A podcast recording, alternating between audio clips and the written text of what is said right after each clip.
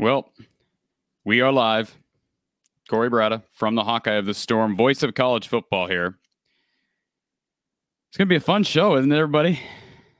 As you can see from our banner here, I think this sums up things pretty well. Listen, I'm going to take some time here as we wait for Don Patterson to join the show to open up the call lines. All right. You're welcome to call in, sound off. All right. And uh, speak your mind. Uh, I'm going to try to say, well, less than I normally would because uh, I obviously, you can imagine, I had a lot to say during the game. And um, certainly as uh, I have time to kind of process this game and what happened, I'll have more to say. And certainly when Don joins us, he'll have some insightful words for us. But uh, I want to leave this uh, open to everybody. The phone number is at the bottom of your screen 860 499 3332. 860 499 3332. Iowa gets destroyed, and I don't think that's being hyperbolic. Final score 24 to 7. And in case you uh, expected anything less than a stellar performance from David Bell, you did not get that.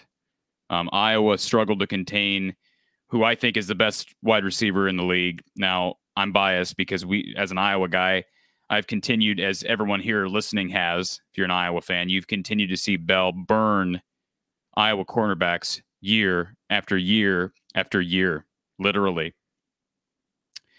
And as great as Phil Parker is, okay, I'm not, I'm not, I'm not going to sit here and trash Phil. He he has not gotten it done against Purdue. That's the bottom line. Brian Ferentz has not gotten it done against Purdue. Kirk Ferentz has not gotten it done against Purdue. All right, these are these are not grandiose statements. All right, this is legitimate. Um, I'm not going to sugarcoat this. I'm also not going to trash these guys. But the bottom line is, this was a uh, really, really surprising, but also just uh, I don't want to say and I don't want to again I don't want to use hyperbolic language. I, I, this is one game, but this was a, a really bad day. I don't know how else to say it without without using terms that I'm going to regret later. Okay. Um, this was a, about as bad as uh, any Iowa fans could have imagined this game to go. I, I don't know that I've I don't know the last time where as Iowa fans, we've felt more let down than in this moment. I'm trying to think. I mean, Iowa's lost heartbreaking games, but when's last time Iowa has rolled, has been rolling? I mean, 6 and 0. You're heading into this game coming off a win against Penn State. I know there was some controversy about that, which I will not talk about today. If anybody wants to call in and talk about it, you can talk about it. I'm not going to partake in that. Um, I think I spent too much time talking about the Penn State stuff this week. I don't think that I don't think the Iowa players I don't think that was a distraction. I don't think the Iowa players spent any time talking about, you know, the Sean Clifford stuff and the the injury stuff. So that's behind us. Um, but certainly this was just uh, this was just a beatdown. I mean, it was just a beatdown. There there is no other way to describe this. It was a total beatdown by Jeff Brohm, who obviously knows how to scheme against Kirk Ferentz and Phil Parker again, I love Phil. I've been very outspoken. I think, and this is hard to say in, in, in a day like this, right? Because we, we don't want to make any, I mean, we don't want to anoint anybody that was on that sideline today for Iowa. But I would write, if, if you asked me today, who do I want to be the next head coach at Iowa? It would either be Bob Stoops or Phil Parker. I think Phil Parker is deserving. He had a bad day, a really, really bad day. And he's had bad days each of the last, well, what is that now? Four of the last five games against Purdue. You know, and last year was a, kind of a weird, weird game. I mean, of course, it was basically the same personnel: Aidan O'Connell at quarterback, David Bell, uh, King Doerue was out in that game, but uh, it was basically the same story. Iowa did lose the penalty battle in that game. I don't know what the final count today was on penalties. Um, certainly, turnovers didn't help, but this was just an all-around beatdown. It they did not lose this game. Iowa did not lose this game because of one thing. All right. People want to attack Brian. He was bad today. People want to attack attack Spencer. He was bad today. People want to attack Matt Hankins. He was bad today. There was not a single position on this field that played well today. Caleb Shudak missed a, a kick from like 26 yards.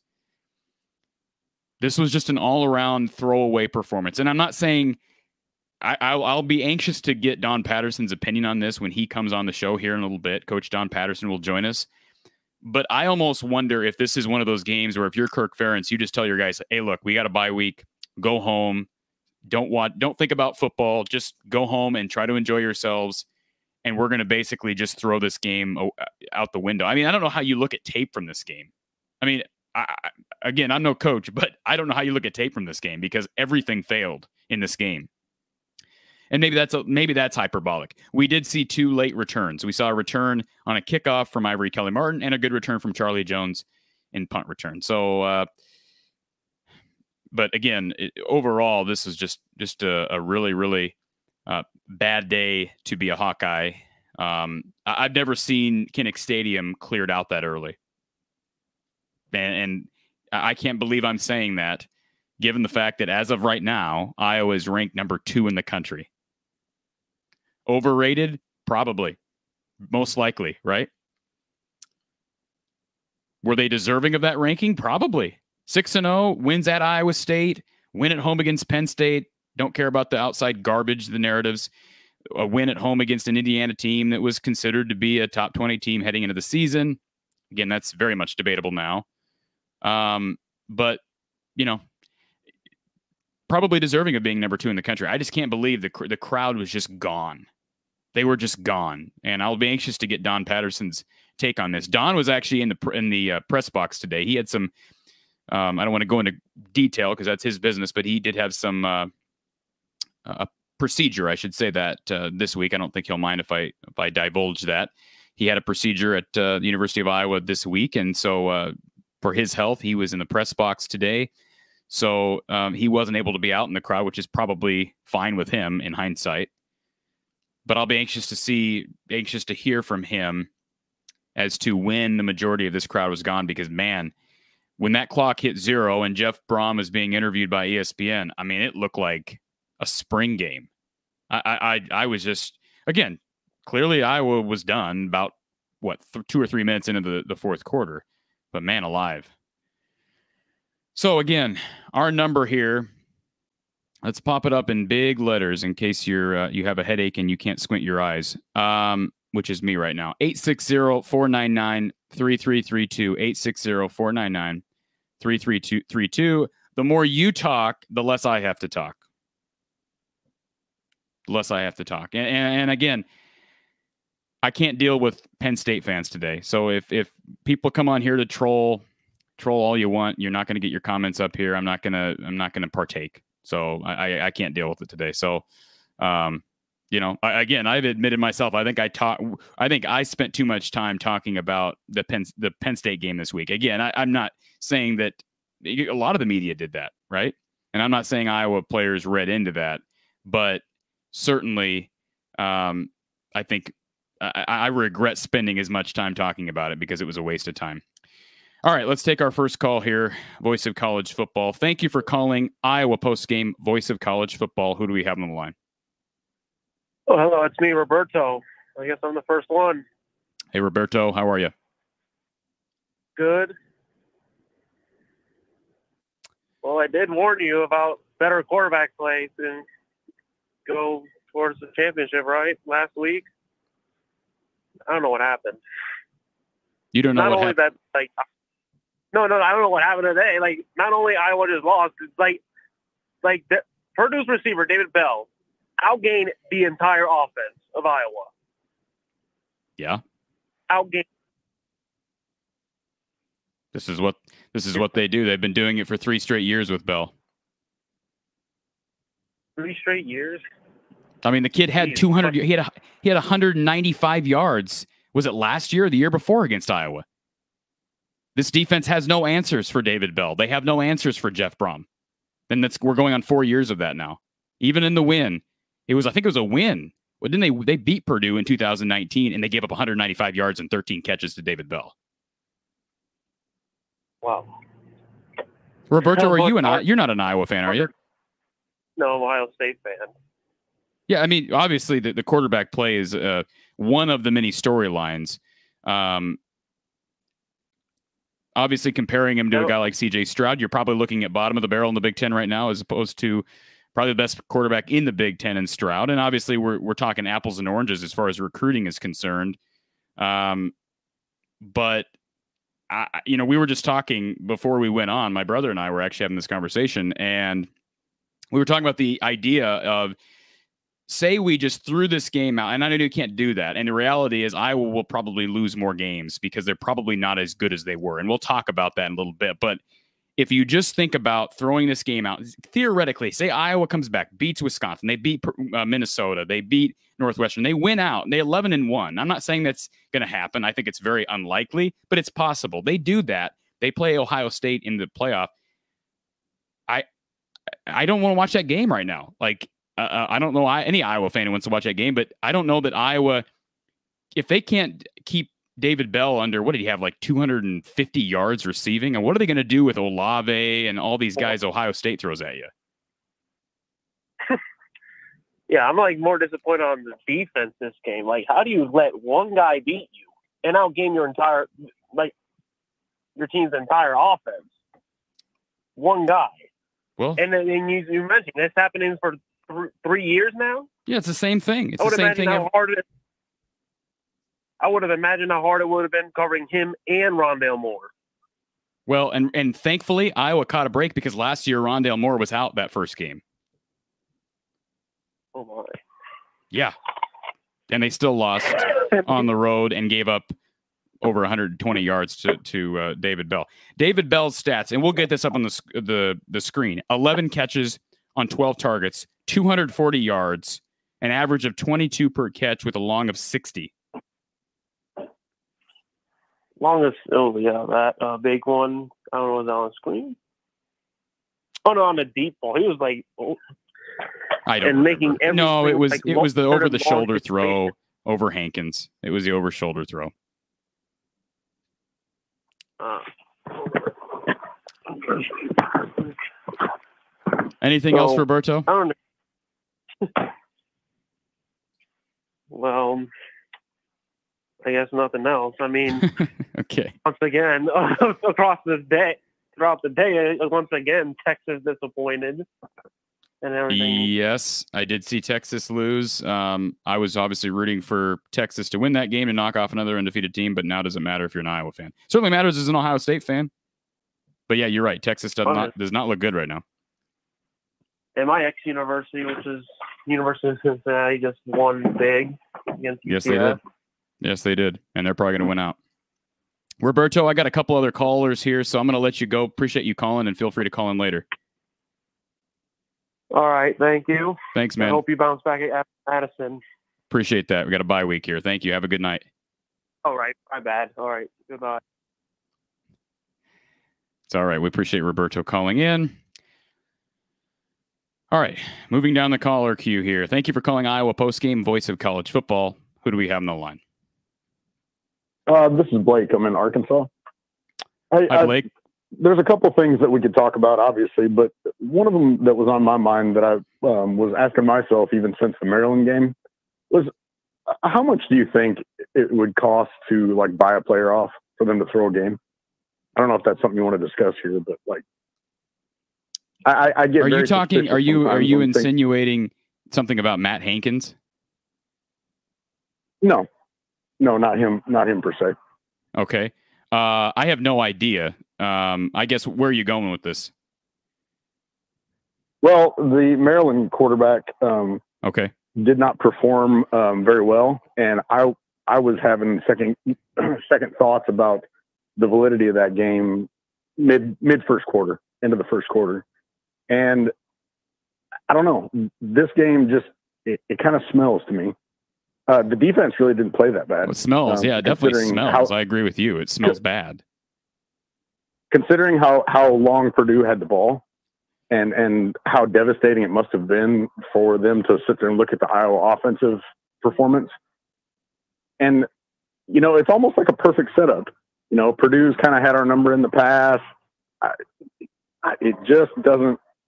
Some something something doesn't doesn't sound right. Doesn't Well, feel right. Oh, oh, let's let's just clear something up here. I, I get what you're saying. Are you a Hawkeye fan? Yeah. I get what you're saying, caller. Here's the deal: college football is a weird game. Um, it's mu- it very much it very like much like college basketball is, but probably even more so. It's a game of matchups, and there's no question. I'm not going to make excuses for this squad, but this was a bad matchup. I think Maryland, on the other hand, is obviously a good matchup for Iowa. You've got a short quarterback who's limited with his ability to, I think, throw into a zone. I mean, you saw Aidan O'Connell. We've seen David Blough do it. We've seen Aidan O'Connell do it. We've whoever the kid before Sindelar did it.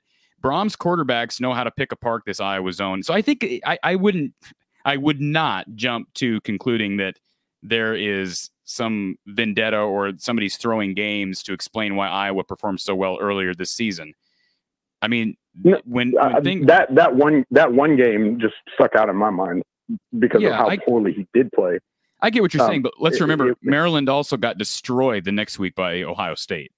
And I know Iowa and Ohio State are the same That's level. sort of to be expected.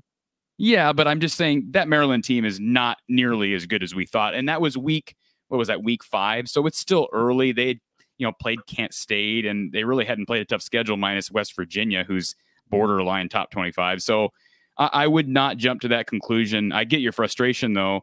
And this is, I thought you were referring to somebody throwing this game, but this is just a matter of David Well, Bell just being a mismatch. No, no, I am insinuating that about this game, and and and let me let me be clear about this.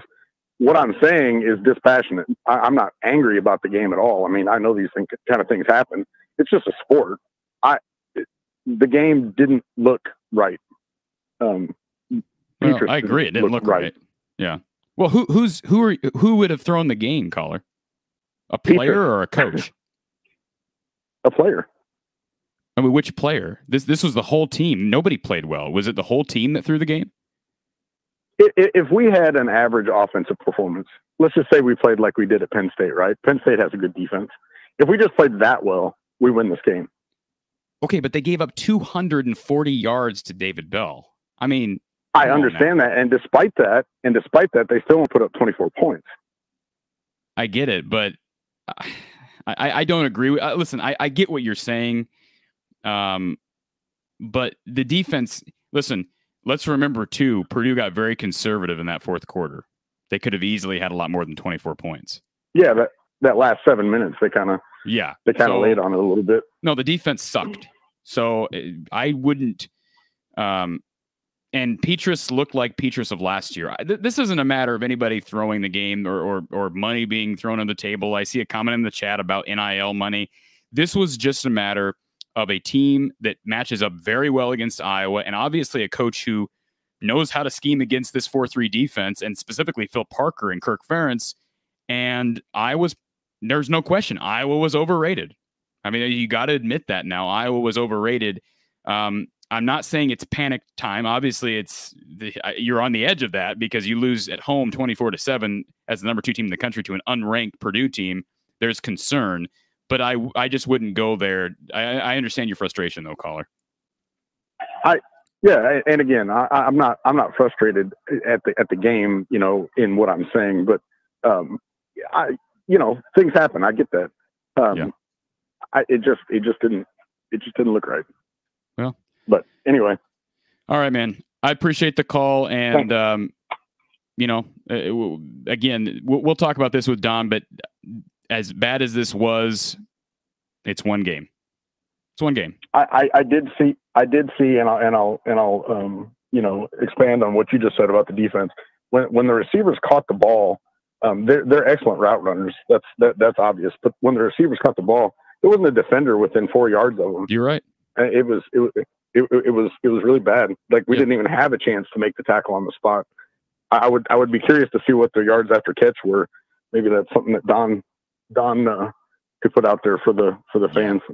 No, you're right. it in. It was something disgusting. Absolutely agree with you. All right. Have a good evening. All right, man. Appreciate the call. All right, driving along here, heading to our next caller. We do have one line open. Thank you for calling Iowa post game at the Voice of College Football. Who do we have on the line? Oh, this is James. Hey, James. Hello. I have four generations of Iowa grads in my family. Okay. The oldest class being 1925. So Iowa's been breaking my family's heart for many years. Okay. I just want to say Christian McCaffrey is better than David Bell. Thank you. Okay. Well, they both burned Iowa. Christian McCaffrey burned Iowa for I don't know how many all-purpose yards, and David Bell has burned Iowa for probably just as many in over the course of three games. So I would agree with that. And um, let's go on to our next caller. Thank you for calling Iowa post game at the Voice of College Football. Who is on the line? Hello. Hello. Thank you for calling Iowa post game. Hey, Corey. This is Scott. How you doing? Scott, how are you? I'm not doing too well. What about you? Well, listen, it's college football, right? That's right. And uh, you know, the whole football team was not uh, in tune with what was going on. Uh, the defense was playing too soft. It showed the inexperience of our offensive line, as people saw. And um, I don't think Iowa was overrated, Corey. I just think that it was not Iowa's day. Um, I go back to last week's game when Alabama got beat by Texas A&M. Who saw that coming? Um, I just think that Iowa was. Uh, I don't. I don't want to say that they were exhausted from last week's game against Penn State, but I just think that it was a. It was just Purdue's day. Unfortunately, Iowa was on the wrong end of the stick, um, and I just don't get me wrong. Petras could have done a hell of a lot better throwing what three or four interceptions unacceptable. I think Brian Ferentz did not call a good offensive game. I don't think Phil Parker is to blame. I just think the defense um, should have played. How about man to man? They were playing way too soft, way too soft for what was going on, Corey. And that's that's my view of it again, it's college football. What are you going to do? Well, let me challenge you on something. Um, sure. And, and, and you're welcome to disagree with me on this, but to say that Iowa was not overrated, I mean, come on now. I, I, don't, Corey. Come on now.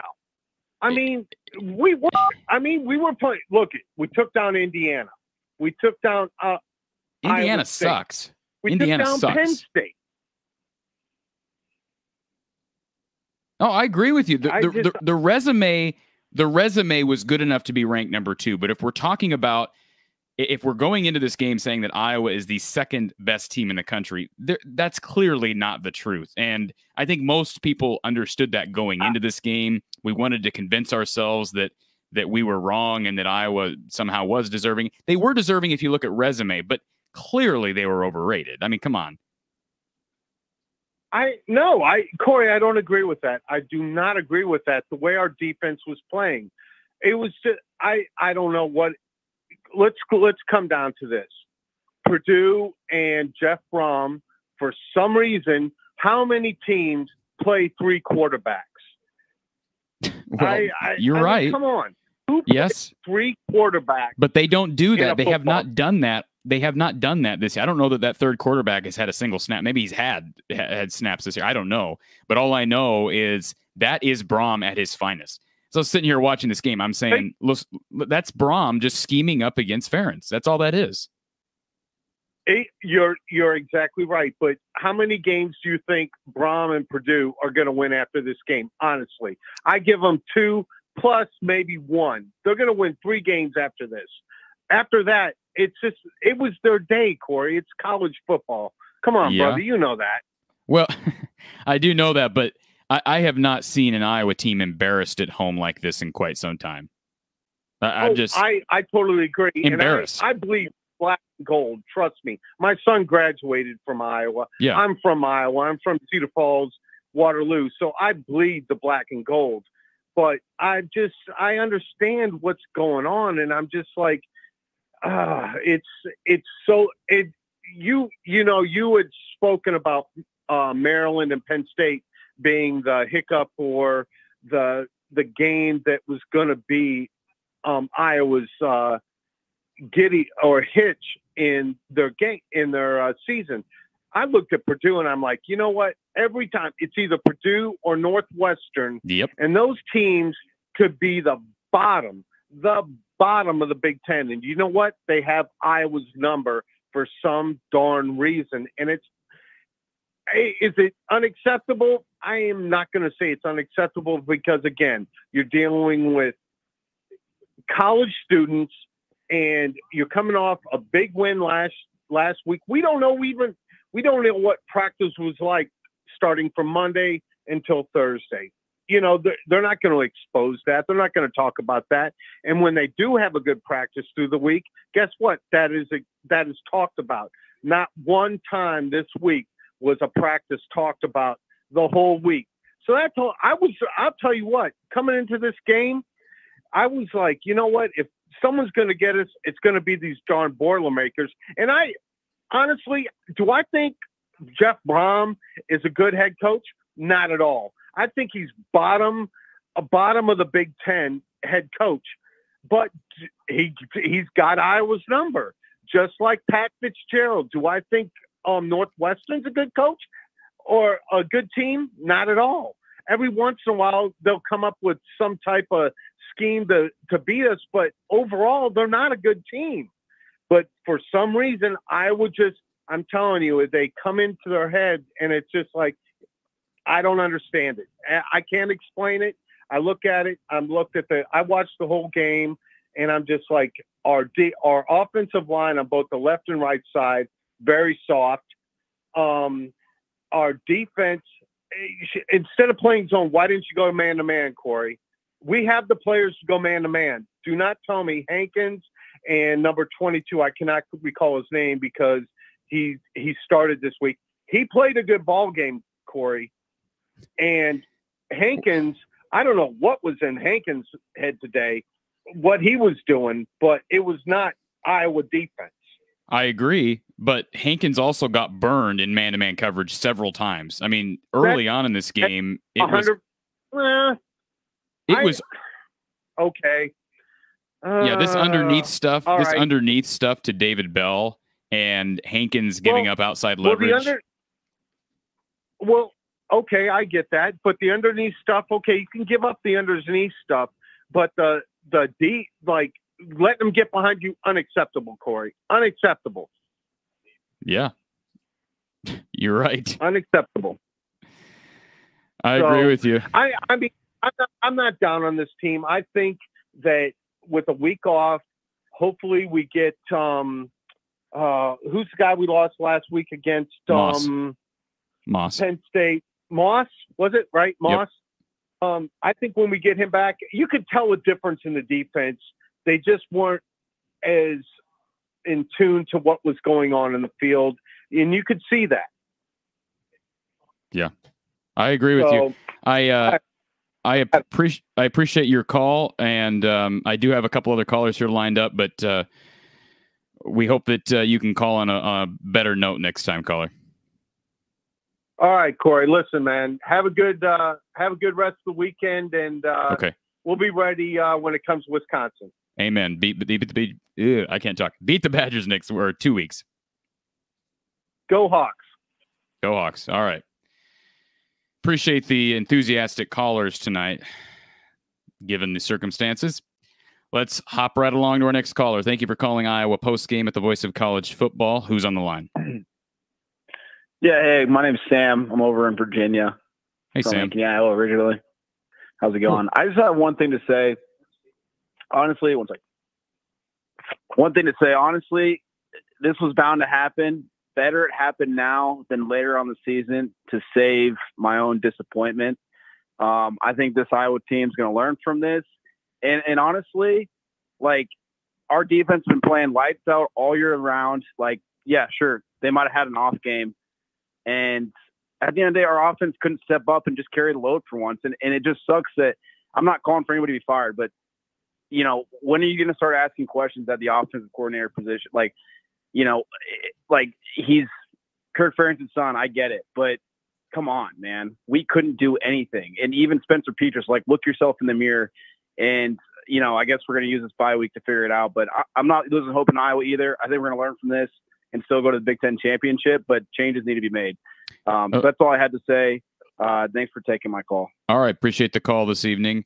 I do want to address that here before we go to our next caller. Um, you know, obviously, in difficult moments like this, um, the the natural reaction is to look at the coaching staff, to look at your quarterback, and I get that.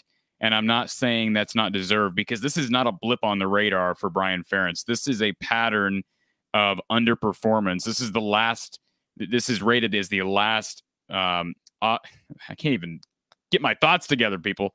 This is the worst offense in the Big Ten by the numbers, and this is not a new thing. Iowa's consistently consistently finishes in the bottom third of the Big Ten in total offense. We're not looking at total points. We're talking, looking at total offense.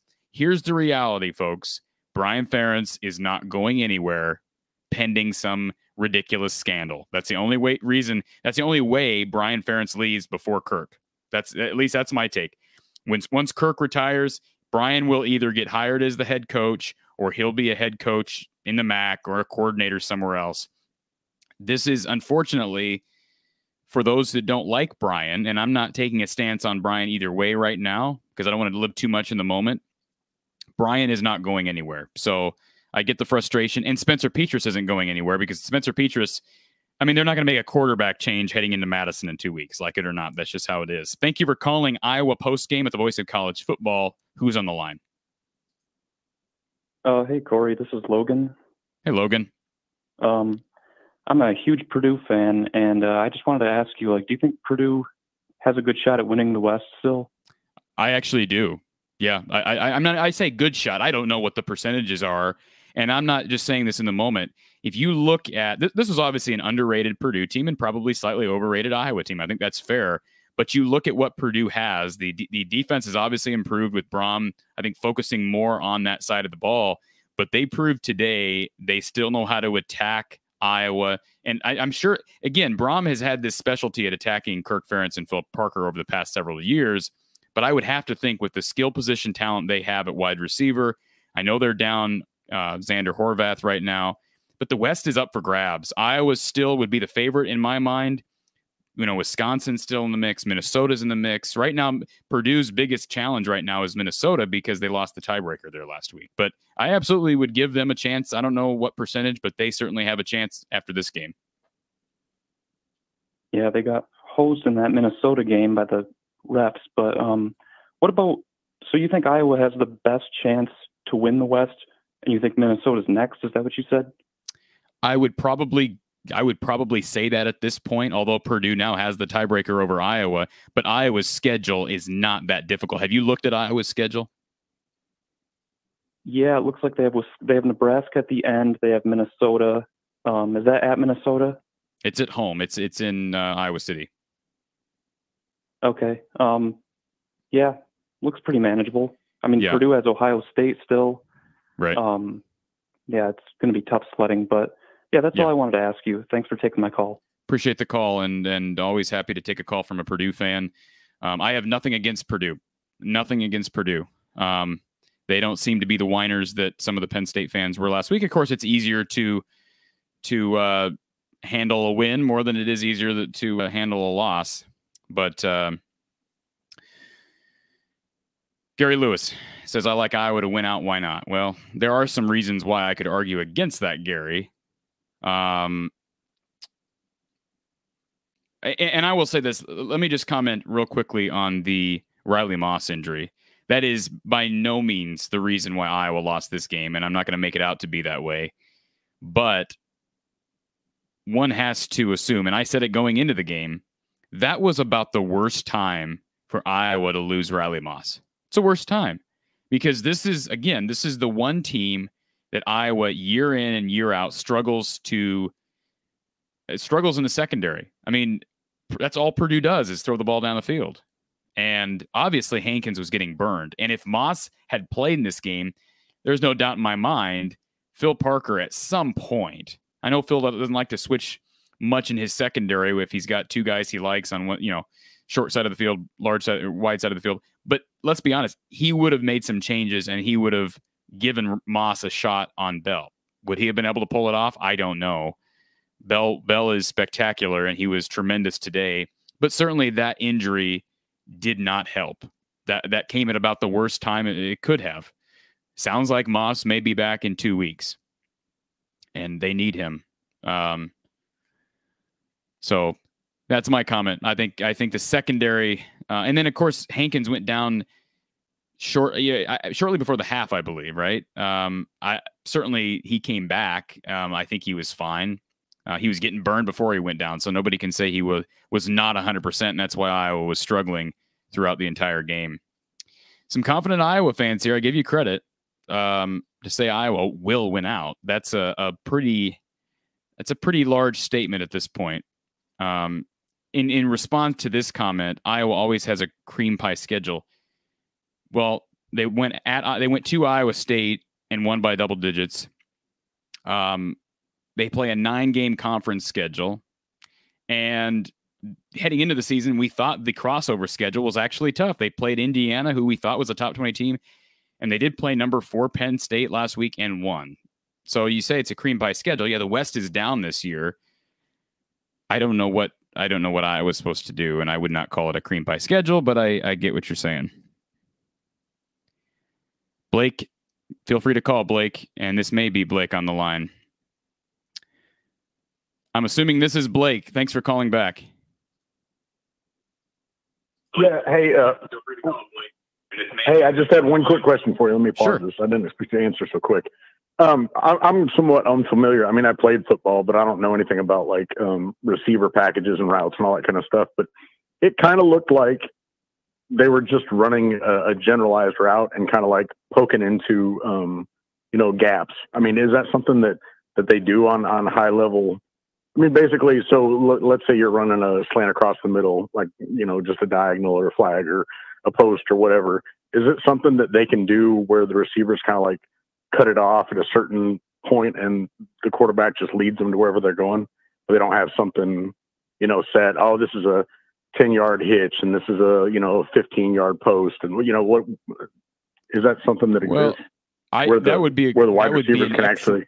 Yeah, that would be an excellent question for Don Patterson. I guess I don't know the answer to that question. Obviously, there are some routes that are designed where the receiver has options based on the coverage post snap, but that would be a question for Don. Right. I think Bell, if you're if if that's if that's a thing, caller, if that's a thing, Blake, obviously Bell is like the one one of the few guys who, if you're Brohm, you're probably comfortable giving him some freedom to kind of make decisions in the moment because the guy's spectacular. I wouldn't be surprised by that, but again, that would be a better question for Don. Yeah, it, it, their offense kind of reminds me of, and, and this is nothing negative against Purdue at all, but it kind of reminds me of like um, a little bit of backyard football when I was a kid. You know, um, you just kind of go out and you run a route and you just you kind of fold yourself into the gaps, you know, and, and sure. run the opposite way, you know, of the other defenders and stuff like that. I mean, yeah. obviously, whatever they're doing is really effective, particularly against Iowa. Well, let's let's be honest, Blake. Uh, we saw it early in that game last week against Penn State when Clifford was in there. Penn State was attacking Iowa's zone and hitting him in the gaps, and I wonder, you know, I, again, I'm not going to talk extensively about the Penn State game because we've ran that game into the ground, but you do wonder what would Dotson have done had he had uh, a viable quarterback? Aidan O'Connell's not a Heisman contender. I mean, he's a good quarterback who can get the ball to his playmakers. Right now, Iowa doesn't have that, and they also don't have a guy like David Bell. But I just wonder what would have happened had Jahan Dotson had Clifford the entire game or had a quarterback that could effectively get him the ball because we saw Iowa's defense exposed today. You hope it's just a, a blip on the radar and a fluke. I don't think it is a fluke but you hope it's a, a something that can be correctable because man, you, you're absolutely right. Um, they picked they picked the defense apart. They picked the secondary apart. And the other thing, when I made the when I made the comment about the press coverage, to me that would almost seem like a like a under over kind of like double coverage, especially you know on somebody like Bell. You press them at the line and, and give our defensive line you know some some chances to put some pressure on the on the Purdue quarterback and to right. slow him down on his routes. But I never saw that happen. No. It may have, but I didn't see it either. That's a, that's it. a great point. Um, I continue to say over and over again. Why is there literally one guy? I know they're playing zone, but why is there one guy basically uh, in charge of stopping David Bell down the field? And yeah, you're right. When Yeah, he was not catching over Hankins or around Hankins, Hankins is giving him a 15 yard cushion. I mean, I don't know how you give a guy a, a 15 yard cushion on third and nine. I just I don't Uh, yeah, understand the logistics behind that. Yeah. Anyway, I, I've never been a wide receiver. I wasn't a secondary guy, so No, I don't know nor any of have that I. kind of stuff. But it, Yeah. it, it just blows my mind that you know. Anyway, agree. anyway, that was it. I appreciate it. Thank you, Corey. All right, man. Have a good night. Okay, trekking along here as we wait for former Iowa assistant coach Don Patterson. Again, he will be with us soon. And uh, Don is going to help us to think level headed. I look forward to that. Um, certainly, we don't want, he, will not sugarcoat things. Um, but, uh, and him and I did have an interesting text message exchange during the game. So I know Don has some opinions on what happened today, as I'm sure any Iowa guy, but especially a former offensive coordinator, would have. So uh, again, let's uh, trek down in our comments as we're waiting for Don here. Question here from Captain Genius: How far does Iowa drop after losing to a? Uh, well, I don't know what that means. I'm assuming to an unranked team. Um, yeah, Alabama went down four spots, losing to a two-loss unranked team. I, I assume he meant two-loss Purdue team. Um, we were talking about that as we as uh, we continued into the second half, and it was clear that Iowa was not going to be able to work their way back into this game. I think the answer to that question is they're they're clearly from the from my point of view. If I was the committee, and I think Mark Rogers will probably reflect this in his rankings, but I would probably rank Iowa around like 14, 15 because their resume is still quality, but to lose at home to a Purdue team that's unranked and struggled. Remember, Purdue struggled to beat Illinois a few weeks ago. So even though I did make a comment earlier that I think Purdue has the ability to compete for the West, their resume is not all that impressive. They weren't real competitive against Notre Dame, although they kept it close for a little while. Um, I would say right around 13 to 14 would be my at least my rankings, but given what the AP committee does, they'll probably end up 9 or 10. And I don't I don't agree with that. I think they should be lower than that, but that's just my prediction as far as what the AP will do. Thank you for calling Iowa post game at the voice of college football. Who's on the line? Hey, Corey, it's Michael. How you doing today, sir? Good. How are you, Michael? Not too bad. Hey, I got a question. I'm just looking through Purdue's remaining schedule. I got Wisconsin next week at Ross-Ade Stadium, which is going to be probably rock and rolling considering it's a sellout and stuff like that. They also have Michigan State, Ohio State as two remaining games like that, but Michigan State's at Ross-Ade.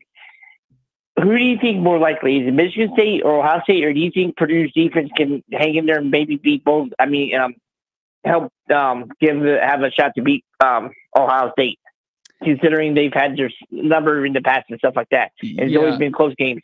I, I, I, I, if I'm looking at this schedule again from from an Iowa perspective, um, I would favor Purdue over Nebraska. I would favor Purdue over Northwestern, and I would favor Purdue over Indiana. So there's three wins right there. So automatically, Mhm. you're a, you're a seven win team. Um, certainly, the Michigan State game will be a difficult game, but I thought Michigan State they've shown some chinks in the armor. They struggled to beat Indiana today. So that's a winnable game. That game is in West Lafayette. Um, and the Wisconsin game is in West Lafayette. So you get some good home action there. Um, if you beat, if, if Purdue beats Wisconsin next week, I would say that it, Purdue is right there with Iowa as far as uh, the front runner for the West. And that pains me to say that, but given the schedule ahead, again, besides Ohio State game, the schedule for Purdue is not that difficult. Michigan State's good, but I believe they're beatable. Mm. Now, who does Iowa have the re- for the remainder of the season? With is with the crossover, in the, or are they done with the crossover in the East?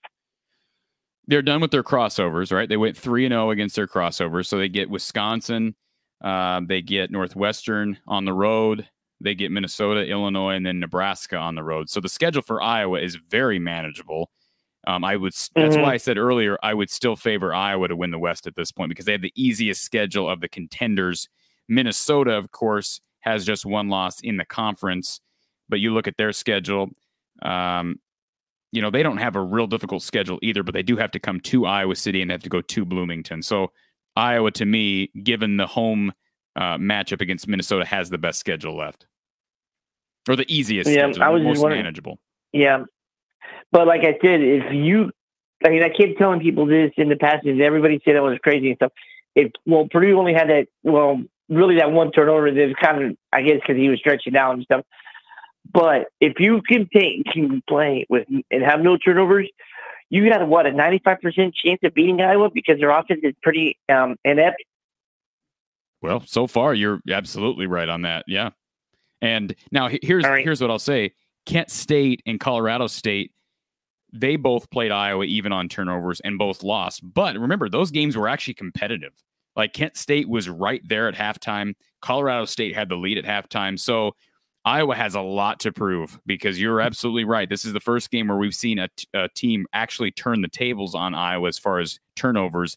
Got Spencer Petras to make some big mistakes. And when you get behind, if you're an Iowa team, and I'm not talking down by seven or even down by 10, we saw Iowa fight out of a hole last week. But man, when you get down two or three scores, it's basically over because this, and the commentators talked about it during the game on ESPN or on ABC.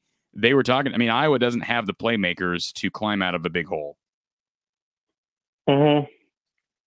I was just wondering, hey, great show as always. Thanks for taking my Corey and have, call Corey and have a great night. Appreciate it. You have a good night as well. All right, moving along here. Thank you for calling Iowa post game at the Voice of College Football. Who's on the line? Hi, Corey. This is Ben. I uh, how are you? disagree with you tonight on a, on something about Okay. the AP poll. Okay. Um, I feel just. Cons- I mean, I. I mean, maybe if the AP has been judged different, I think Iowa should drop, um, maybe to you know below the below ten. But I mean, if you look, Alabama lost to an unranked team that was already mentioned, but also Oregon lost to um, Stanford, and they dropped four when they were in the top four, Well, and they dropped four. So I mean, correct me if I'm wrong. I though, wouldn't Ben. expect them to drop much more than six. Sure. Cor- correct me if I'm wrong, though. The Oregon lost to Stanford. Um, and what was the other one? Alabama. The, the Alabama loss to A and M. Correct me if I'm wrong, but both of those losses were on the road. Correct. Uh, I'm not sure. Maybe, I mean, maybe Stanford was. So Yeah, so maybe both that could, that could be correct. I, yeah go both of those games were on the road. That's that's one factor that I would look at. And then the other factor is how those teams lost. Alabama lost in the final minutes. It was a close game. Oregon lost in overtime. It had Iowa lost this game on the road at Purdue by seven. This would be a totally different discussion, totally different show. But it's how Iowa lost. I mean, this was a lopsided. The, the game was, I guess you could say it was close early, but it never really was close. I mean, Purdue basically managed this game from the second quarter to the fourth quarter. And to do that in Iowa City with a sold out Kinnick, that's why I give Iowa a, a, a larger bump. Yeah, I mean, I could see maybe six for that reason, but at the same time, you, got to look at like I mean, Alabama didn't have many like close games, but Oregon, you know, they they they came close a couple times before that. There were, you know, um, and, you know, and they I didn't th- I didn't think Oregon deserved to be even ranked where they were. Um, so I mean, you can there's some other things you could look at. I mean like close wins, and then you can look at you know how you know Iowa's handle themselves. You know the rest of the most of the season. If you compare that, I mean, like if you just compare that directly to what Oregon had done up to the point they lost, I still think you know Iowa Iowa looks like a better team. So I have a question for you, Ben. Um, and I know this is just total speculation, but if you had or conjecture, if you had to rank these teams based on what you actually believe as far as who you believe to be the top 10 teams. I'm not talking about talent rankings, but I'm talking about everything that makes a top 10 team a top 10 team. Is Iowa a top 10 team right now? Do you think they're one of the 10 best teams in the country right now, collectively? no, I mean honestly, I, I, I, I mean I don't know. It's hard to say, but I, w- I would, I would put them in the, I would put them in the top twenty-five for sure. But I, I think I'd put them about where you said, you know, you know, the 14, 15. But I'm not, I wasn't, I wasn't basing it off from what I feel the AP should do. I was basing it off from what I think the AP would do and what they have shown um, this year so far. Yeah, and the and the weird thing is, Ben, is this year is weird, so teams are going to continue to lose. This is an interesting comment. I know you maybe can't see our screen right now, but Tyler Jenkins Tyler Jenkins makes this note. Iowa just needs to win out. They can still make the CFP. That's actually, I think, very much true. Now, is it logical to think that Iowa is going to win out? And and this would include a win in the Big Ten title game. First of all, if they lose to Ohio State in the title game, you got two losses. You're 11 and two. You're done. But technically, this is absolutely true. There is no margin for error now. But if you actually are a believer in Iowa, and I'm not saying yes or no, I am or not, but if you are a believer still in this team, technically this is correct. Iowa can still make the playoff if they win out. Yeah, I agree. I would agree with that. I mean, um, I'm a Michigan fan, and I was really pulling for Iowa uh, this year, and I still am.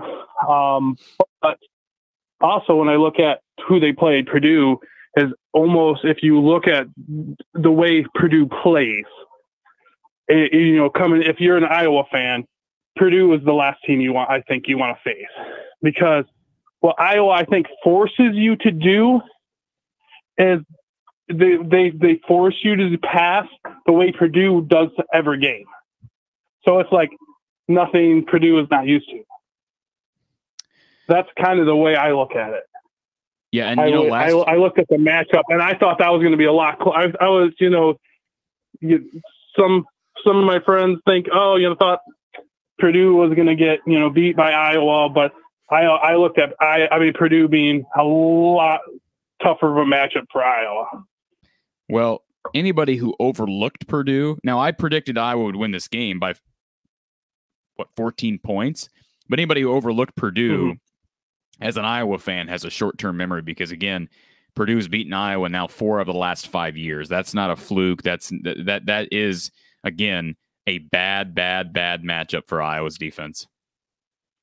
Yeah. I mean, Purdue's done that, and Purdue's done that to many teams. Yeah, I, I remember, uh, you know, I can, I, I just overlooking Purdue is probably always a mistake because even when they, even when they look bad, they have a, they have a good track record of up, upsetting teams. But here's the, that's the problem though, caller. Jeff Brohm has had, of course, early on in his career, his tenure at Purdue, the guy really coached up the defense, or at least he had coordinators that were able to make that defense one of the better uh, units in the Big Ten. And that lasted for a couple years. And then it was more so the offense got explosive. And then recently, Brohm committed himself more to helping on the defensive side of things. And this year has been mainly a defensive display. Um, they've held a lot of teams under 20 points, I believe, if I look back at the schedule. Mm-hmm. Um, and so that's yeah. what's weird about them. They're just not consistent enough to be able to get to a point where you're competing for the West every year. But to me, as far as a guy, if I could pick any coach in the Big Ten to scheme up a game plan for my opponent this week on maybe a short week, or you know, they had a long week because they had a bye week, right? I, think I'm correct in saying mm-hmm. they had a bye week going into this Iowa game. I would pick Jeff yeah, Brohm though. Yeah, so. To me, he's the best game day coach, maybe in the Big Ten, at least in the West.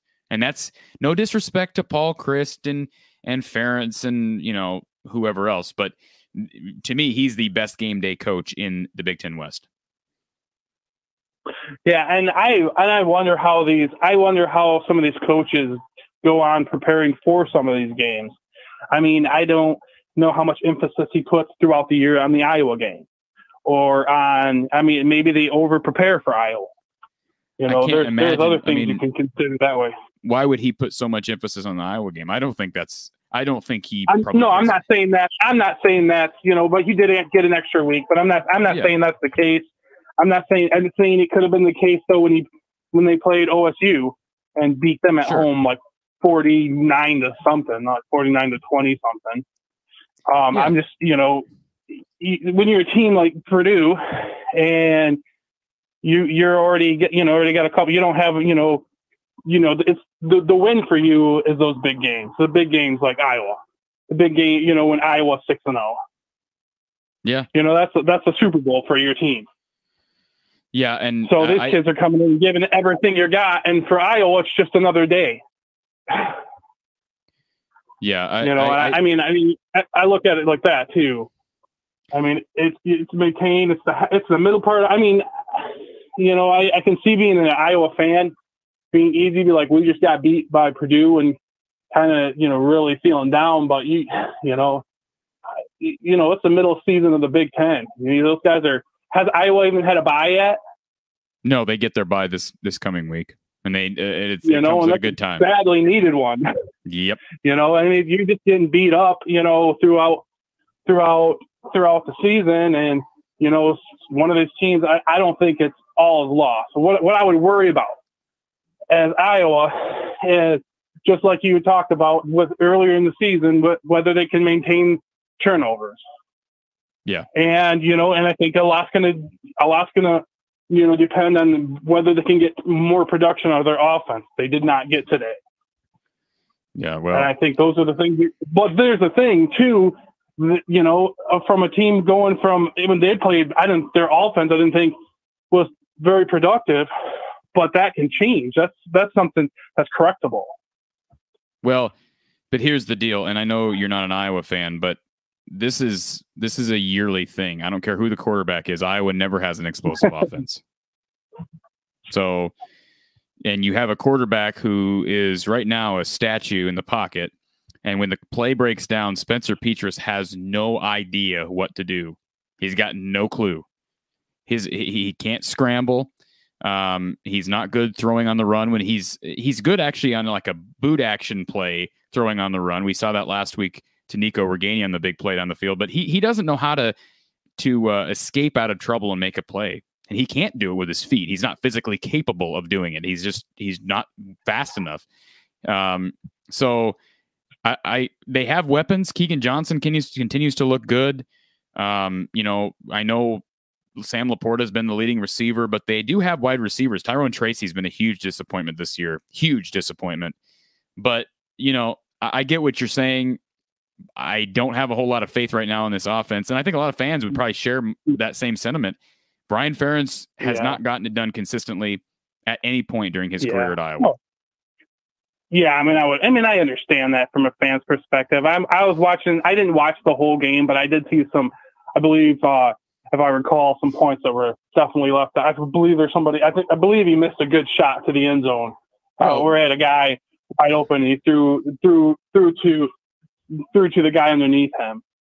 And Oh, I, and yeah, you know, you know, I had a couple questions of some things that happened on the field, and um, even as far as actually, if I, I want to ask you real quick before I forget, I've seen a couple. I, I didn't watch the whole game. I kind of just switching back and forth. I've seen a, I think it was a pass interference called on Iowa, where it looked like the receiver was was engaged in blocking um, for a pass to the outside guy, to the wide receiver, and then there was accidental contact, and they called that a pass interference. Yeah, I think you're Mm. talking about Jack Campbell, and Jack Campbell was trying to get out to the back, and he ran. I mean, I thought it was an okay call. I wasn't, I wasn't upset with it. I thought they butchered the call at the end. I thought Iowa had the first down on the QB sneak with Spencer. Oh yeah, that for sure. Yeah, at that, that was point- messed up. at that point in the game, though, I mean, Iowa had gotten outclassed, outprepared, outcoached, Yeah. outplayed. It Yeah. didn't matter. Yeah, but that was the only thing. No, the one thing I was, one thing is I didn't. I'm what I'm curious about that. I didn't see if that kind of. It almost looks like a pick play, and Yeah, I well. wasn't sure if if it's. He, he seems like he's pretty awful far off the line of scrimmage to be. uh to be, and it almost seemed like a pick play, and I didn't know if that was the Are you talking about the the touchdown? whole game. No, I'm talking about that pass, the pass Okay. interference. Yeah, I don't think That it was, was- a, that was a pick play. I don't know the rule. I know you. The commentators talked about on the the touchdown that uh, the other receivers were angled towards the quarterback, and and that obviously helps you avoid getting called for that. But I don't. I didn't think that on the Campbell play. I guess I didn't pay close enough attention to it. Yeah, I was just curious if that was if that was you know maybe a scheme that was going on with uh, because I didn't watch a lot of the game. Sure. I just I you know I seen Purdue move you know uh, just on the box scores moving the ball. I was like oh. Yeah. But anyways, hey, I'll let somebody else give a Okay. you know somebody else get on the line for you. It was nice talking to you, Corey. Enjoy your show, and uh, better better luck next week to all you Hawks, man. I, I'm rooting for you. Appreciate it, man. Maybe we'll meet Michigan in the uh, title game. We hope. I, I would love that, man. I would love that. Okay, take care. You take care. All right. Want to thank our caller here for waiting. Thank you for calling Iowa post game at the Voice of College Football. Who's on the line? This is Nick from Jacksonville, Florida. Hey, Nick. How are you? Yeah, been a Hawkeye fan for 40 years, man. You know, and you I, called it last week. I did. You called it last week about the Purdue passing game, and uh, they were switching out the quarterbacks. And oh my God, Well, unbelievable! I, I, I did not call them. I, I did not predict a loss, so I did get that wrong. I don't. I appreciate you bringing that up that I was right about it, but I wish I was not right about the Purdue passing game because Yeah. this has been, and it's not like what I'm- is with Iowa with Pur- Purdue, man? They're, this is their fourth loss out of five times. Yeah, I don't know. That again, I'll, I'll be anxious to hear from Coach Patterson because um, there is something that Brohm is attacking that Phil Parker, for some reason, unbeknownst to I think anyone other than maybe Brohm and his staff, there's something that it doesn't matter who the personnel is for Iowa, and for that matter for Purdue. Or we're talking all the way back into 2017. This this Oh, I know. I know. I watch every game, buddy. every game. I mean, this is there's something out there right now that that Phil Parker just cannot seem to solve with Brohm's offense, and and I don't really know what it is. Obviously, you can simplify it and say, well, the receivers are just out, you know, they're better athletes. Iowa's played good receivers. They played Ty Fryfogle with Indiana this year. They played Dotson last week. You know, the kid for Maryland. I know he got hurt. Demus. He's one of the better receivers in the Big. You know, a lot of good receivers in the Big Ten, but this is a yearly thing, and I I don't get it either. I, I just don't get it. And and it's like they're a Achilles heel. I mean, they got nine wins, most ever, ever against top two teams. Yeah, It's unreal. And uh, of course, And, uh, not all of that is, you know, Coach Brohm, but that program they do. They seem to rise to the occasion. Yeah, were were they? Did they have a bye week last week? I, I, I'm Yes, not they sure did. on that one. Yes, they did, I believe. Yeah, yeah. But Yep, that always um, hurts. I, I caught your show last week. You're awesome, bud. You're awesome. Appreciate it, man. I Uh, appreciate that. First We time had, I've ever seen it. we had a we had another caller from Jacksonville. I think uh, we had another caller from Jacksonville last week. Last week, I believe it was Brandon. We so we got some Iowa fans down there in Jacksonville. Appreciate that. Yeah, oh yeah, yeah, yeah. And uh, I put it out there. I'll hear it tomorrow, though. But whatever. well, I will say Uh, this. Um, I, I said the same thing to Brandon when he called last week. Um, people in Jacksonville, uh, yeah, I can't imagine people, football fans in Jacksonville are very happy right now with the Urban Meyer saga. Oh no, no. But it was kind of. I think he got fed up, but he knows better. Dude, Urban Meyer knows better. But uh, he's a good coach. He's a winner. But we'll see what plays out tomorrow He's got to start. He's got to Okay? start winning there. Yeah. So, um, and uh, the offense. Oh my God, it's just so bad. Yeah, what do you- the offense is so bad What's the solution? for Iowa. For Iowa, you know. I mean, how long has Brian been the offensive coordinator? Is about. I know he was with the Ohio State game when we beat beat the pants off of Ohio State. Was that his first year, or was that his second year? Or? Um, I'd have to look back. It was either 2016 or 2017 because uh, Yeah. I recall, surprisingly enough, Greg Davis was the uh, offensive coordinator in that 2015 uh, run. Yeah, So, yeah. Good yeah. season. Good season. Yeah. But another team, Northwestern, Achilles Hill in Iowa. You know. Well, so. Listen, Yeah. if Iowa loses to Northwestern this year, we got big problems. Oh yeah. Well, I don't think it. I I knew Purdue. Purdue was a decent team. I knew they were. They're three and two. It's it's it's football. I mean, you got to play the game. But I mean, I just. Uh, they were just so bad.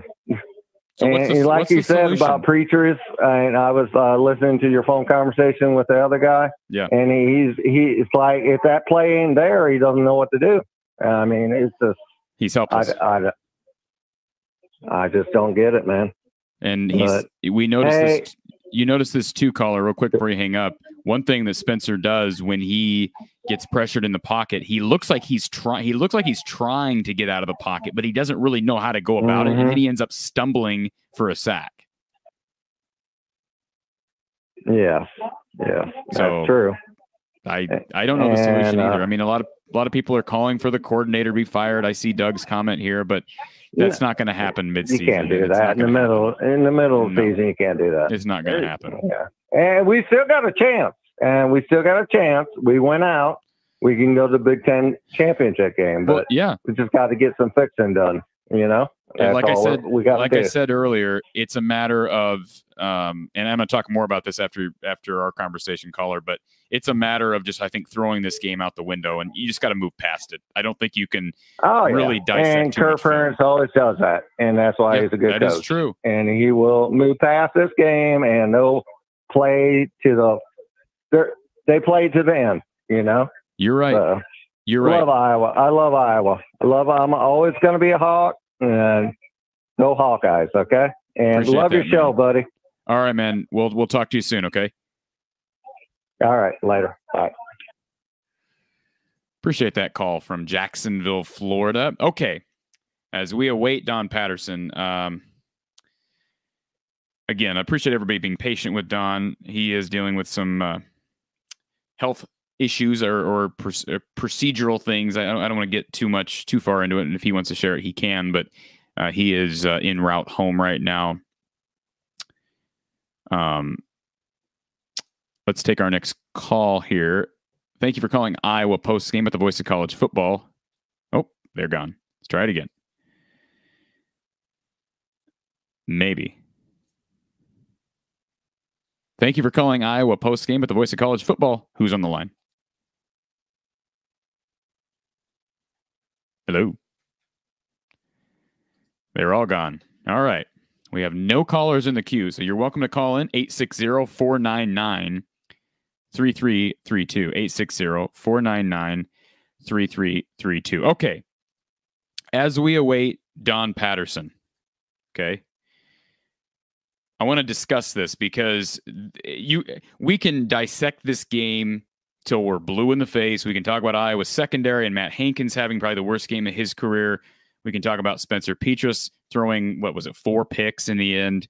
Um, we can talk about you know coaching. We can talk about Philip Parker not having a good game plan or Kirk obviously not measuring up in this game from a coaching standpoint. I'm sure he'd be the first to admit that.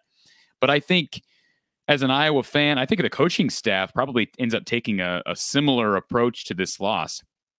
How do you process things? Was this a result of, I guess, three options, right? Is it a fluke? A, I don't believe that to be true, but that's, I guess, that could be an argument that this is a fluke game. B, maybe Iowa's just not that good and we're just realizing that, right? Or C, this is just a really bad matchup and Iowa will bounce back in a big way with an extra week to prep. I would probably lean towards option three. Um, to me, there there is no fluke when you lose four of five games against the same team and you have the same receiver burning you year after year after year. Okay. So to me, it's not a fluke. There's no way to me you can argue that it's a fluke. Um, I think there's no question. In my opinion, Iowa was somewhat overrated. How how overrated? I don't know, but they're not the number two team in the country right now. Um, Moss being out hurt, right? Um, you know, I know they were also down Cody Ince. If, if if people didn't realize, Cody Ince at right guard did not play in this game, and he has been a regular contributor on that offensive line. So that didn't help.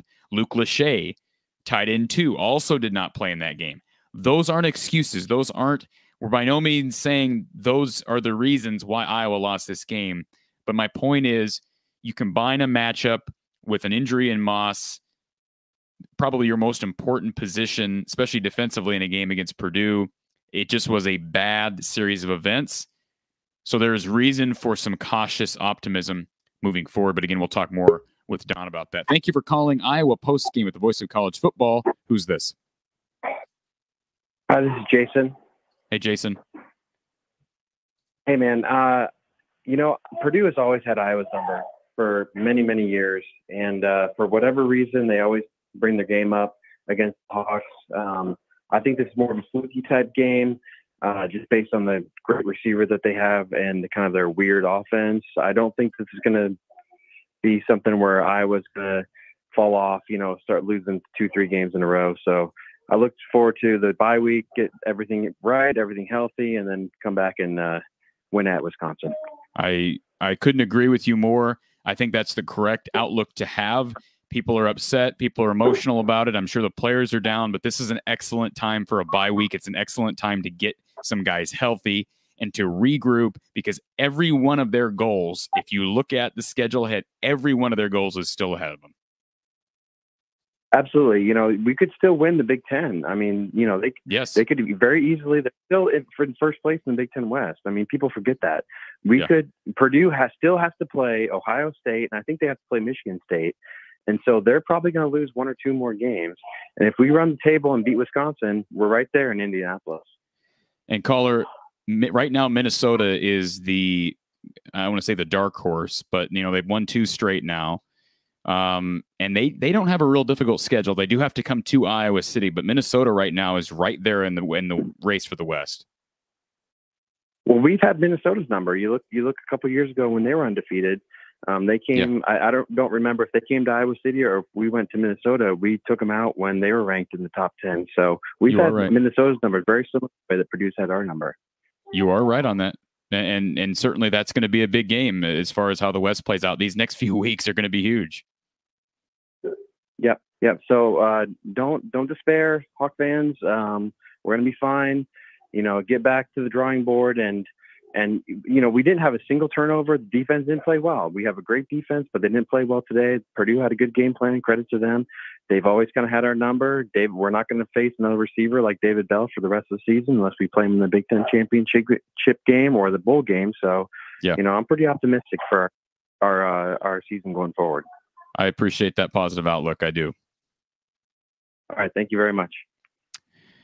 All right. Appreciate all the calls here this evening. And again, we have a uh, nice comment here from Blake. He says, I'm looking forward to what Don has to say. I hope he doesn't hold back. And Don Patterson is with us. Don, um, Blake doesn't want you to hold back. Now, we have had a lot of mixed response from some of our callers today. I want to give you the floor briefly, Don. What happened? Well, football's a funny game. I've always said that's why people pay good money to watch, is they don't know for sure what's going to happen. Sometimes you're pleasantly surprised, and sometimes the surprise is not very pleasant at all. And today was one of those days. a, wise old coach by the name of Bill Brashier, our old defensive coordinator from the 80s and the 90s, once said, you're never as good as you think you are, and you're also never as bad as you think you are either. So right now we have some players that think they're pretty bad. They're not. They're still a good football team. They just didn't show it today. Uh, but I think Purdue had a lot to do with that.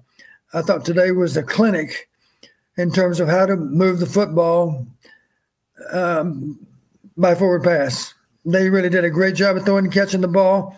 Unusual plan that they were able to pull it off they actually, in my mind, they clearly had three different quarterbacks with three different plans, and they they had them all mapped out. They, I think, those guys that went on the field, those second and third quarterbacks, those plays they ran today are the same ones they practiced all week, and the vast majority of them worked.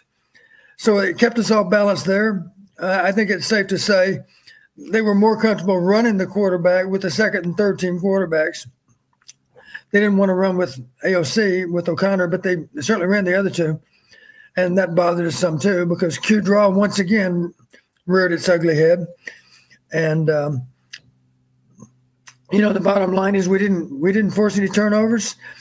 Um, we couldn't get off the field on defense. They converted so often, even on third and long, and um, and of course in the end we turned the ball over four times. So um, thank God for the game because uh, I should be more specific. The punt return and kick return game, because otherwise we didn't have much of a bright spot today. Yeah, I, I as we when we first jumped on and and we're sitting in about an hour, Don. When I first jumped on, that was what I said. I I couldn't really scrounge up a place where Iowa won any battles today, and then I thought, well, the kick return battle late in the game. I'm going to call it a battle, but Iowa did produce a couple nice kick returns. Charlie Jones with the punt return and Ivory Kelly Martin with the kick return. Here's here's me being negative during the game, Don. When that happened, when both of those happened, I turned to my family who was watching the game with, and I said, "They're not going to score. They're not going to get in the end zone." It was just one of those days you just feel, and maybe, and of course, that's not a good attitude to have if you're a player. And I'm not saying they mm-hmm. had that attitude, but Don, it was just one of those days where nothing worked anywhere on the field offensively. And certainly Spencer had his worst game of the season. How does he bounce back after, boy, there's going to be a lot of the outside noise, especially going into a bye week towards Spencer? Right. Well, uh, if I were coaching Spencer, I would remind him uh, you've been getting more credit than you deserve for these last six wins. Here's the other side of that coin. You're going to get more blame than you deserve for today's loss. So, not that you didn't have a big hand in it because you did, but it wasn't all your fault. We we fell short in too many ways to count today. And again, give a lot of credit to Purdue. You've heard me say before. I said all along. I said Jeff Brohm will have a good plan. Yes, he's one of the best offensive minds in the Big Ten, maybe the best. Yeah. Uh, and and sure enough, he did. And of course, the defensive staff is new, and they've done a great job of of um, getting those guys lined up right, and they're playing hard, and they have reason to play, you know, because they they're stopping people with some success, and and they have reason to be excited about each and every game left on their schedule. Don, how do you account for for these numbers? Talking about David Bell. Yeah. How do you how do you account? Well, how do you explain that against this defense? Well, frankly, um, David Bell's a great player. There's no doubt about that. Yeah. Uh, sets soft hands, has a great idea of how to get open. The one frustration I had, the one thing we could have done, we never really, we never really tried to come up with a plan specifically to slow him down. Let me just say it this way: if somebody's beating you over the head with their with their preferred style of play, then one of the things you need to do is make them play left-handed. You need to take that away from them. And that means uh, you got to come up with a defense that's designed to stop number three. And if you do that, at least you got a better chance with all those other guys. Um, and there are things we could have done that would have helped. Uh, too many times I made a note during the game. I said way too much single coverage on on David Bell, and I think as the game wore on, he got uh, in our in our heads a little bit as pass defenders to the point where we were playing off of him so far that we couldn't make plays. Uh, you know, he was dictating to us more so than we were dictating to him. So one obvious solution is give that one defender out there that happens to be a, assigned to guard Bell, give him some help. And there there are ways you can do that, of course. And I will admit that if you if you if you think outside the box and come up with a defense designed to slow one particular guy down, obviously there's a, a chance during the course of the game that they're going to figure that out and put the ball elsewhere. But I still rather do that than give up 240 yards to one receiver.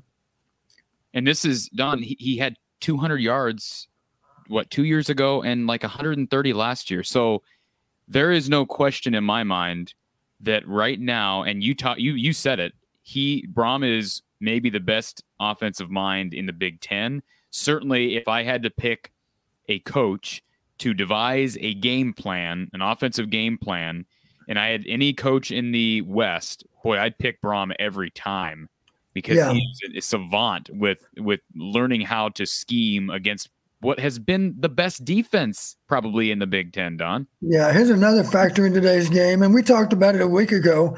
I was a little bit concerned because they had two weeks to get ready for us.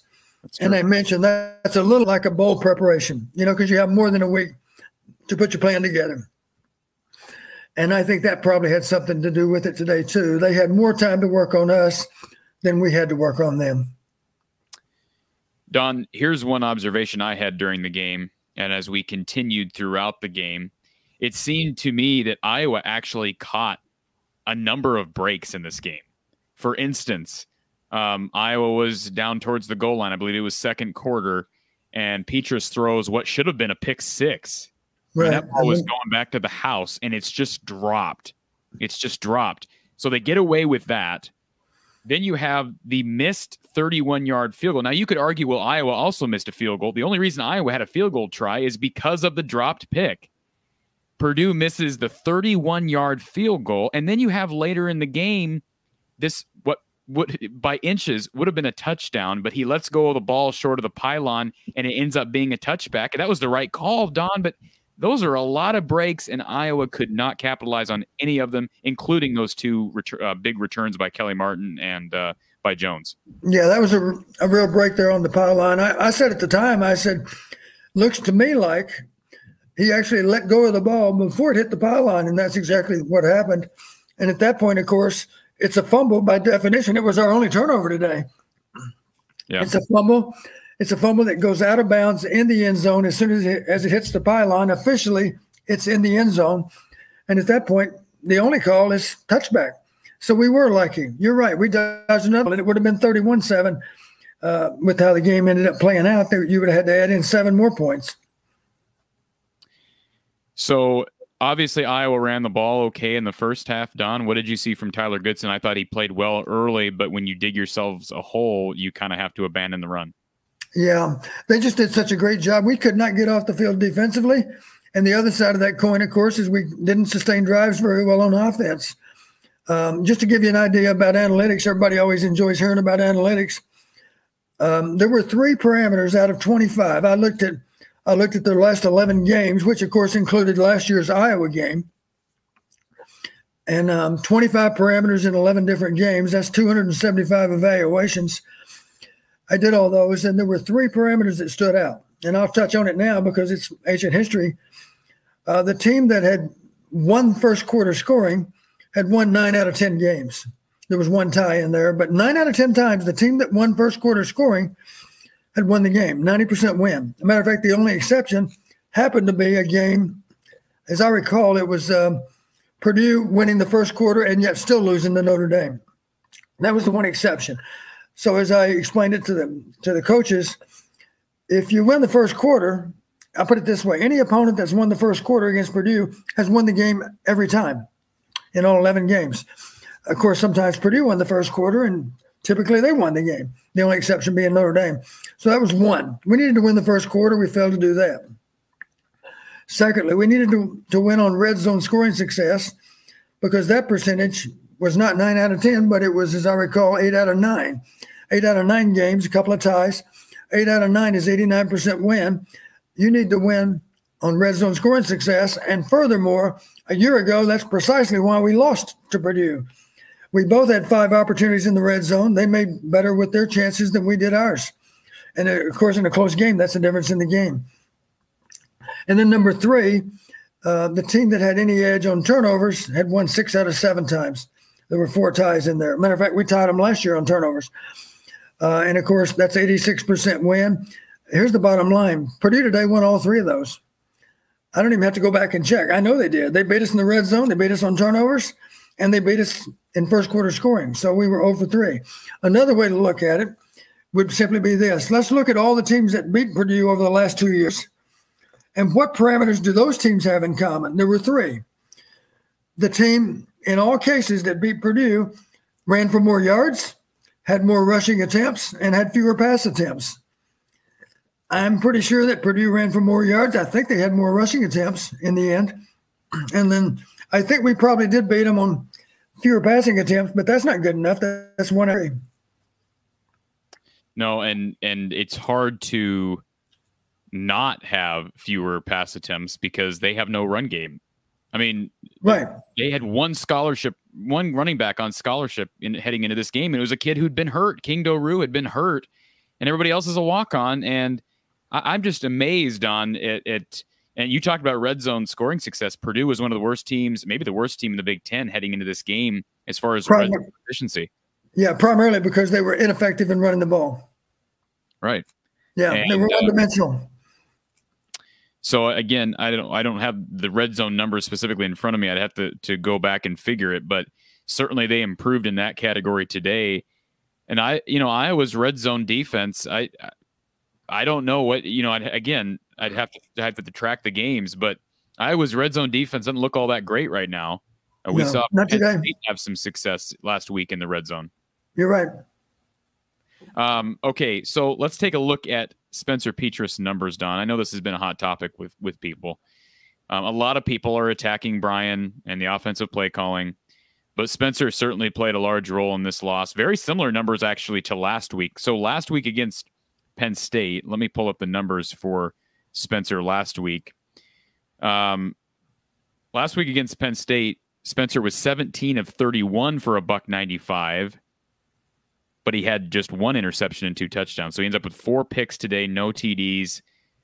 He looked like Spencer of last year, Don. I mean that that's how I would describe him. What what where does he go? I know you talked about shaking it off and and what the coaches are telling him, but he is one of the comments I made earlier is he is he really looks helpless, at least from my vantage point, when and George Karlaftis, I give him credit. He was all over. Number five was all over Spencer today. He was all over both tackles.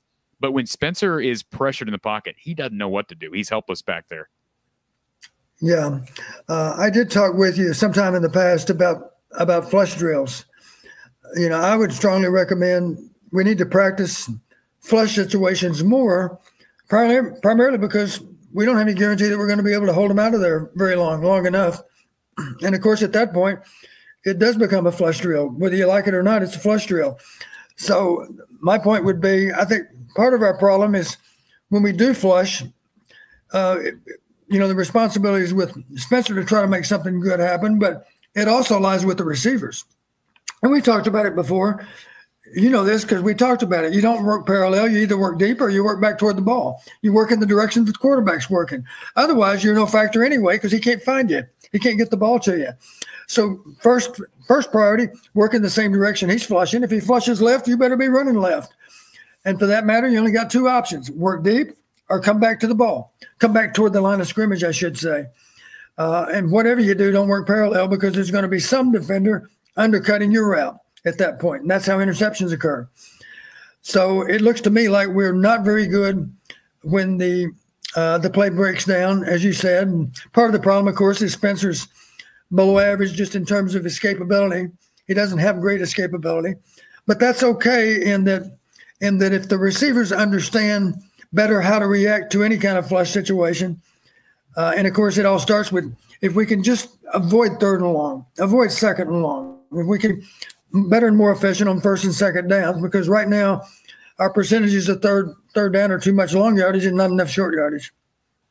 Don, there's a question from Blake Jameson. He called in earlier. Um, so he's asking you to speak on calling routes and the receivers adjusting depths and angles to fold into the defense. Is that a thing in college football? So the way he described it is does David Bell or these elite receivers in the Big Ten, do they have some sort of flexibility? I mean, according to Blake, what he saw a lot today was Bell sort of, at least from his point of view, Bell kind of being able to adjust his route given post snap coverage. Do you, you get what I'm I'm saying there, Don? Is that a thing in the Big Ten?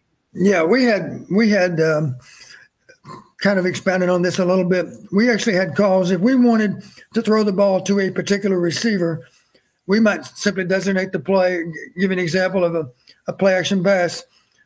Pro right 44 W. We're saying W, the flanker receiver. You're the primary receiver. We're telling you we want to get you the ball. And today's equivalent, of course, would be David Bell. So uh, all we're asking you to do is assess the coverage and run the proper route. So you do have route options at that point. And of course, an experienced receiver like David Bell can generally have a good idea as to how to adjust his route to take care of the particular coverage. And I think we saw that today. Certainly, he has the ability. He's one of the more, I think he's the best receiver in the Big Ten, Don. Maybe I'm certainly biased after what we saw today. I know everybody's gushing over Dotson and Fryfogle and even Demus for Maryland. There's a lot of good wide receivers. This is not the year of the quarterback in the Big Ten, Don, but it's the year of the wide receiver. Am I wrong? Yeah, I think you're right. And honestly, I would give the edge to Bell. Um, some of the other receivers you mentioned, they're outstanding players, but they don't have his height, they don't have his length, and uh, and to be honest with you, I think in terms of of um, of soft hands, I would probably give David Bell the edge over all of the receivers. I think he's maybe the least likely to drop a ball of all of them. Yeah, I, I would agree with that. Um, okay, running along here, our call line is open. If you want to call, we had a lot of callers earlier, but if you want to ask Don a question, 860 499 3332. 860 499 3332. Okay, Don, how do you handle this loss moving forward? And, and I talked about this before you jumped on. I almost think, from my perspective, that this is a, a moment in time where if you're Kirk Ferentz, you tell your guys, okay, we're going to take a few days off, kind of clear your mind. And I'm not saying you don't look at any tape from this game, but there was so little that went right in this game. You, I, I almost feel like just flush it and move on. Am, am I right in that, Don, or you have to dissect this? Well, the, only problem with that is that you have some players, uh, specifically offensive line comes to mind. There's some some um, assignment errors, I would imagine, in the old line. There's certainly some technique errors. So you got inexperienced players playing in the old line. The best way for them to get better, of course, is for you to be able to point out to them the mistakes they made today, be able to show them the video and explain uh, what they might have done to make a difference in a particular play. So I would still, uh, I would still for sure um, point out the mistakes that they made. I wouldn't dwell on it. Uh, you know, I would simply say, whatever the day might be, I'm assuming it's either Sunday or Monday. Um, I would hope not tomorrow. I would hope Kirk would say, I don't want to see anybody tomorrow. You guys need a break. The coaches need a break. But just for the sake of argument, if it is Monday, when you meet with the players in terms of looking at the video, you need to you need to correct the mistakes that are assignments, assignment errors. You need to correct the mistakes that are obvious technique mistakes. Uh, but you don't need to beat them over the head with the video. My point is, if Karlaftis beats one of our tackles with a particular pass set, and you know you know beyond any shadow of a doubt that the tackle already understands what he did wrong, you don't need to show five of those snaps. You just need to show one. Okay. And in that regard, it might not be as painful to watch that video as it would otherwise be. So you just selectively show the video. You might even mention, you know, this is a mistake you made against a really good edge rusher. Uh, by the way, you made this mistake other times too. We're just going to show you one of them. Let's just focus on this one, but just be aware that that mistake reared its ugly head two or three other times, whatever the case might be. Um, and you just got to keep it positive. Um, I know my advice to young coaches all the time. They say, "Give me some advice about how to be a better head coach." And I said, "Well, for starters, your job is to build them up and not tear them down. So they don't need to hear how sorry they are. They need to hear the mistakes they made. Here's how to do it better. You need to build them up, and you need to remind them all over again that is not the real Iowa team that, that played against Purdue. You know, that's the worst version of Iowa football. And uh, nothing says we have to have another game like that the rest of the year. Um, that's what I would do. I would try to put a positive spin on it and and explain to them we're gonna we're gonna talk about the mistakes that we made. We're gonna look at the video. We're gonna learn from it. We're gonna be smarter at the end of this video session. But I'm gonna beat you over the head with with the way you played on Saturday. You don't deserve that. Uh, you know we're gonna get this thing turned back in the other direction. We've done it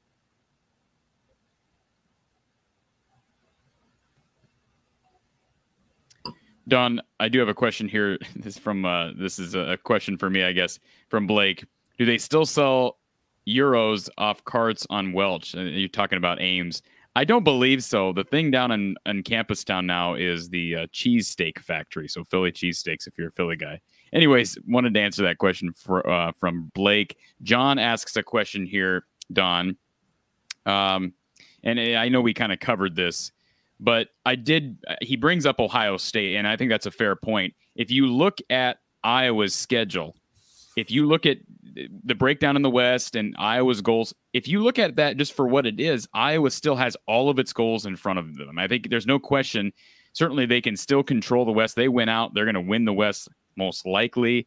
Um, you know, I, I certainly think if they were to win out and then beat Ohio State, you're probably in the playoff. Now, I don't know. That may be far beyond what we should be anticipating, Don, based on what we saw today. But how does Iowa defend if they can't defend one guy in Bell? And certainly Wright is no is no slouch either. but how do you defend Ohio State's skill position players? Yeah, honestly, Corey, I don't think there's any reason to even address it right now because we need to just we don't need to worry about playing in Indianapolis. We need to be worried about playing well in Madison. Uh, I, here's a question for you: Does Purdue have two losses already in conference? No, they have one loss. Just one. They lost to Minnesota. That's it. They lost to Minnesota and they lost to Notre Dame. Okay, well, talking about having our fate in our own hands, that's not true. If they went out, then they're going to have one loss in conference. We've already got one loss in conference. They beat us head to head. Right. Now, do I think Purdue's going to win out? Of course not. There's any number of teams they can lose to. But the reality is there are teams we can lose to also. So we just need to, as Coach Fry used to say, we need to stick to our knitting. We don't need to worry about everybody else. We don't need to worry about how we match up against Ohio State because that game is light years away. We don't have to play that game until December. There are so many other things to worry about between now and then. And Purdue does get Ohio State. That's down the road, but you're absolutely right, Don. Minnesota is now right there in the race as well. So you're right. Iowa has to just worry about improving – this is a good time for a bye week, Don. Am I wrong? I mean, absolutely right. Um, appreciate the call from Scott here earlier.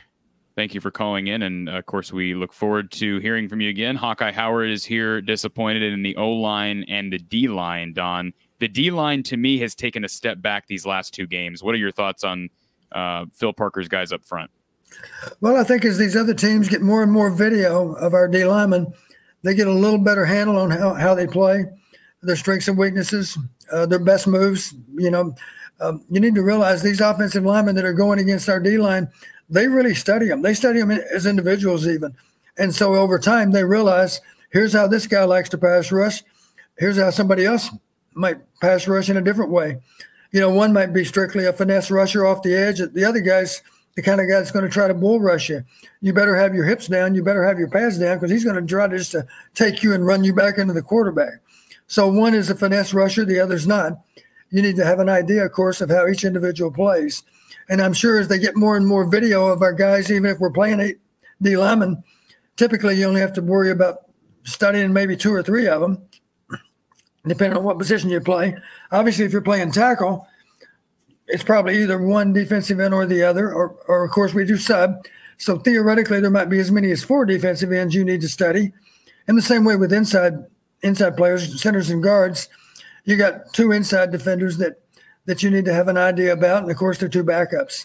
So at the most, you need to concentrate on four players and just identify how they play differently because they do. They're all different animals. They all uh, have strengths and weaknesses that are maybe different from one player to the next and just have an awareness of who you're going against. You know, this guy's a finesse player. He's going to try to outrun you.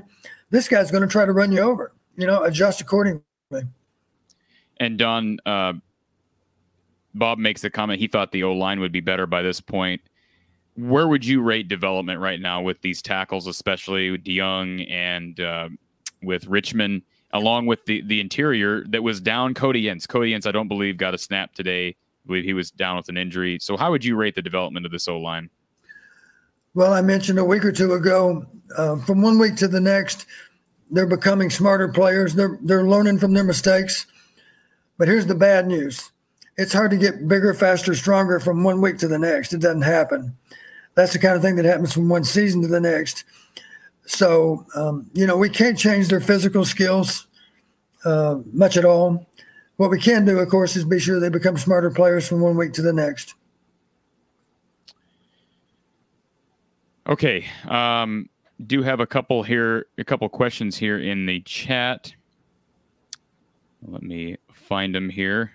Um, first of all, Don, do want to address something. You uh, want to uh, ask you how you are feeling. I know you uh, didn't didn't go into detail earlier with our listeners, but I know you were in the press box today because of some um, health related, I want to call them issues, but how are you feeling, Dad? I don't want to take that for granted.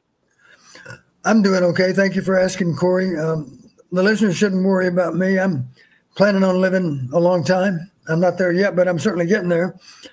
And um, I had a lot of, um, I was exposed to a lot of sun in 37 years of coaching, and it's not a shocker to hear that I might have some issues with skin cancer. So I did. I went to see dermatology on Thursday, and they the good news is none of it's malignant. So they they um, they cut on me. They they operated on me as they need to. They didn't dig any deeper than they had to to be sure they got all of the all of the, the bad tissue. And I, now I'm in recovery phase, and that's why I've got my arms wrapped up because um, I got to protect these. You know, I've got about a three inch scar on each arm where they've sutured it together, you know, to get rid of that bad tissue. So that's why I asked a favor of Steve Roe. He was kind enough to allow me to watch the game from the press, press box, and it did give me a chance to make some notes during the game. On the other hand, I didn't really feel part of the crowd because you're really you're really isolated from the crowd noise when you set up in the box. Well, and that is very nice of Steve Roe and the, the University of Iowa, but certainly you you deserve it, Don. So uh, good to hear that you were able to to uh, have that comfortability today. Uh, good compliment here from uh, I believe a non-Iowa fan. He says, "Coach Patterson, I've been listening to you, impressed with your insight and stats on today's game. Despite a loss, it was great hearing your insight." So, good comment there. Um, it's my pleasure. My wife would tell you that's really all I know is football. Event Tide makes a comment about the O line. We're missing guys like Wirfs and Scherff. Well, these guys are young. Not to say they can't develop into very fine tackles, but uh, they are young. Now, Don, did you watch the Minnesota Purdue game? And as you wa- answer this question, I have to dip away for just a second. So I'll leave you this question, and I'll be back in about thirty seconds. Did Minnesota double Purdue, or excuse me, did Minnesota double Bell, or how did they contain him? He did run for or get over hundred yards in that game. That's a good question. I don't honestly know. I didn't put a lot of time in into looking at specifically at the Minnesota Purdue game. I do know this: the weather was a big factor. It was not a very nice day to play football. Made it more difficult to throw the ball. I think that's one reason you had such a low-scoring game, and it still doesn't surprise me that Bell might end up with 100 yards receiving, even on a poor weather day.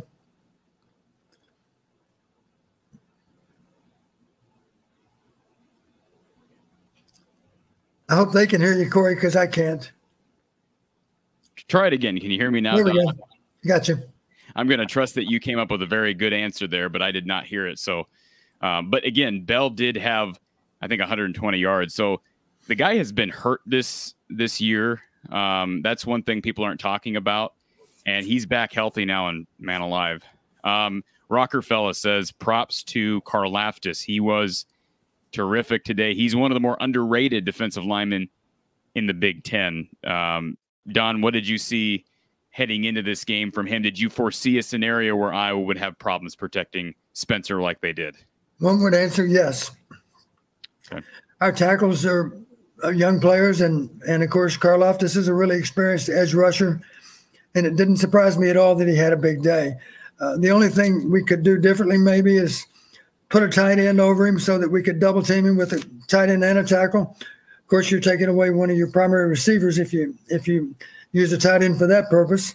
We like to throw the ball to the tight end. We all understand that. The other possibility, of course, is to put a back over there so at least he, the back as he runs his pass route, if he if he's going to be able to get out into a route, he can at least chip on the guy, uh, slow up his momentum, and um, and make it easier for the tackle to recover against him and still get into the route too. He can wear two hats, if you will. He can help the tackle for a split second and then get into his route. That's another option. I, I don't know that we did that today. Maybe we did. I'm not sure. It's kind of hard to tell as you watch the game itself without really studying the video. I like this comment, Don. Um, coach is renewing Corey's spirit in real time. I didn't. I didn't realize that was necessary, Corey. Are you really? Well, I'll tell you this. Demoralized today. The first hour was a bit rough. Um, Spencer, Spencer Petras would say the same thing. Oh, so Mike, here's a question for you, Don. How do coaches? Because I know how fans um, deal with losses. I mean, does it just completely ruin a, a coach's weekend when you lose? Uh, completely ruin? No, because if you've coached very long at all, you realize sometimes there are days, Corey, when you feel like you cannot even put your finger in your eye you know, there are days when nothing goes right, and there are other days, amazingly enough, where everything goes right. You know, you you've seen if you've coached a long time, you've seen both extremes. So today's game is hard to explain. It's not hard to explain that Purdue might beat us, but you shouldn't you, you certainly wouldn't expect a decisive uh, 17 point win. That could have been 24, as you mentioned, the goal line play. We got off the hook on that one. Uh, but they deserve to win the game. They beat us in just about every way. The only exception being punt returns and kick returns. Absolutely. Um,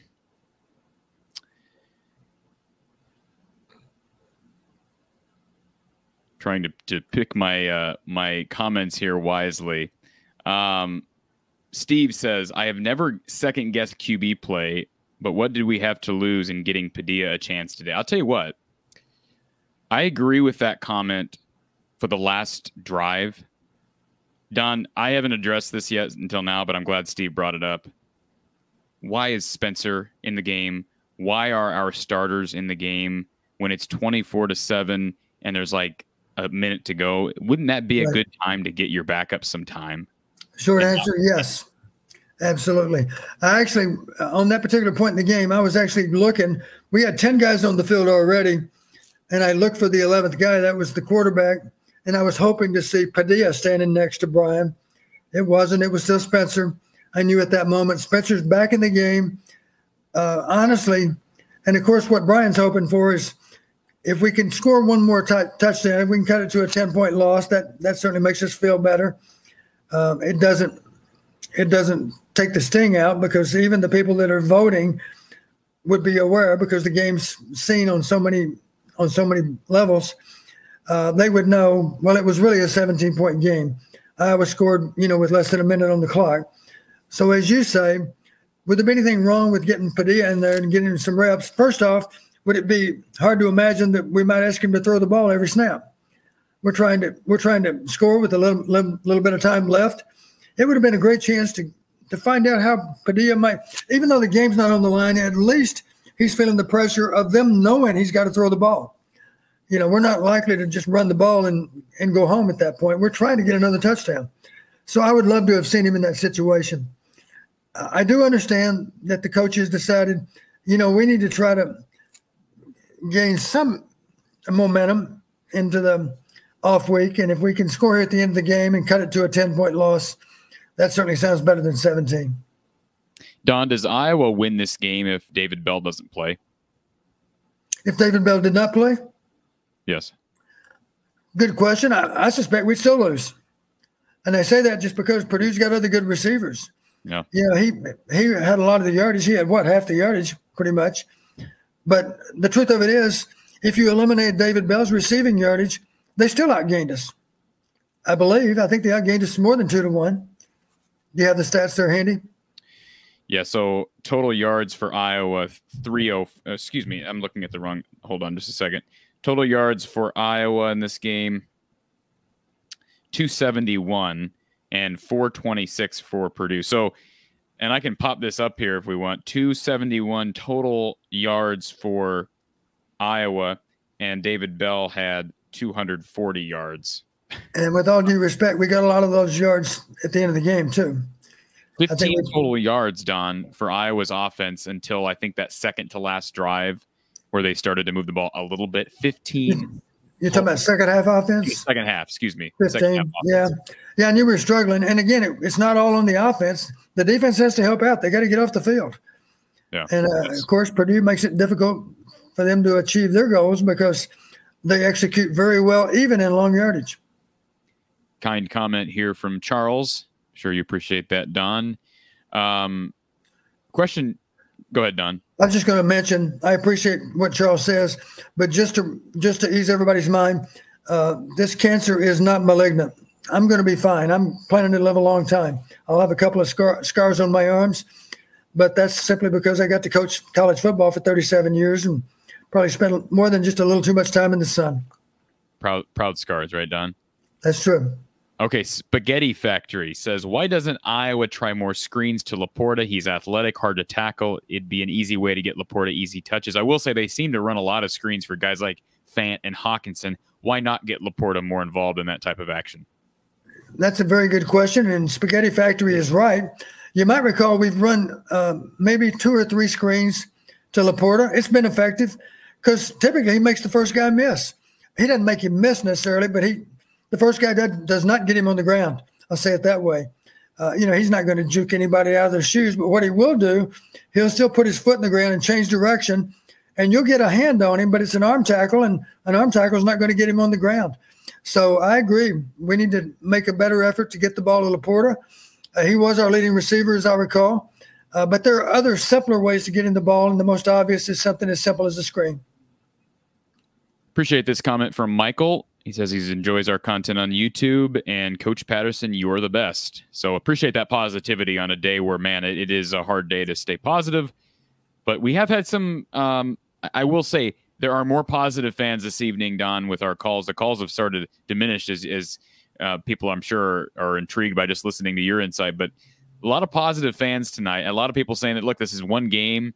Um, and I kind of outlined some scenarios, Don, that kind of simplifies things. I know, and you probably don't look at things like this, but you know, my three options of how to view this loss were a, it was a fluke, which I don't believe it was a fluke because we've seen Brohm and this team do the same thing to Iowa.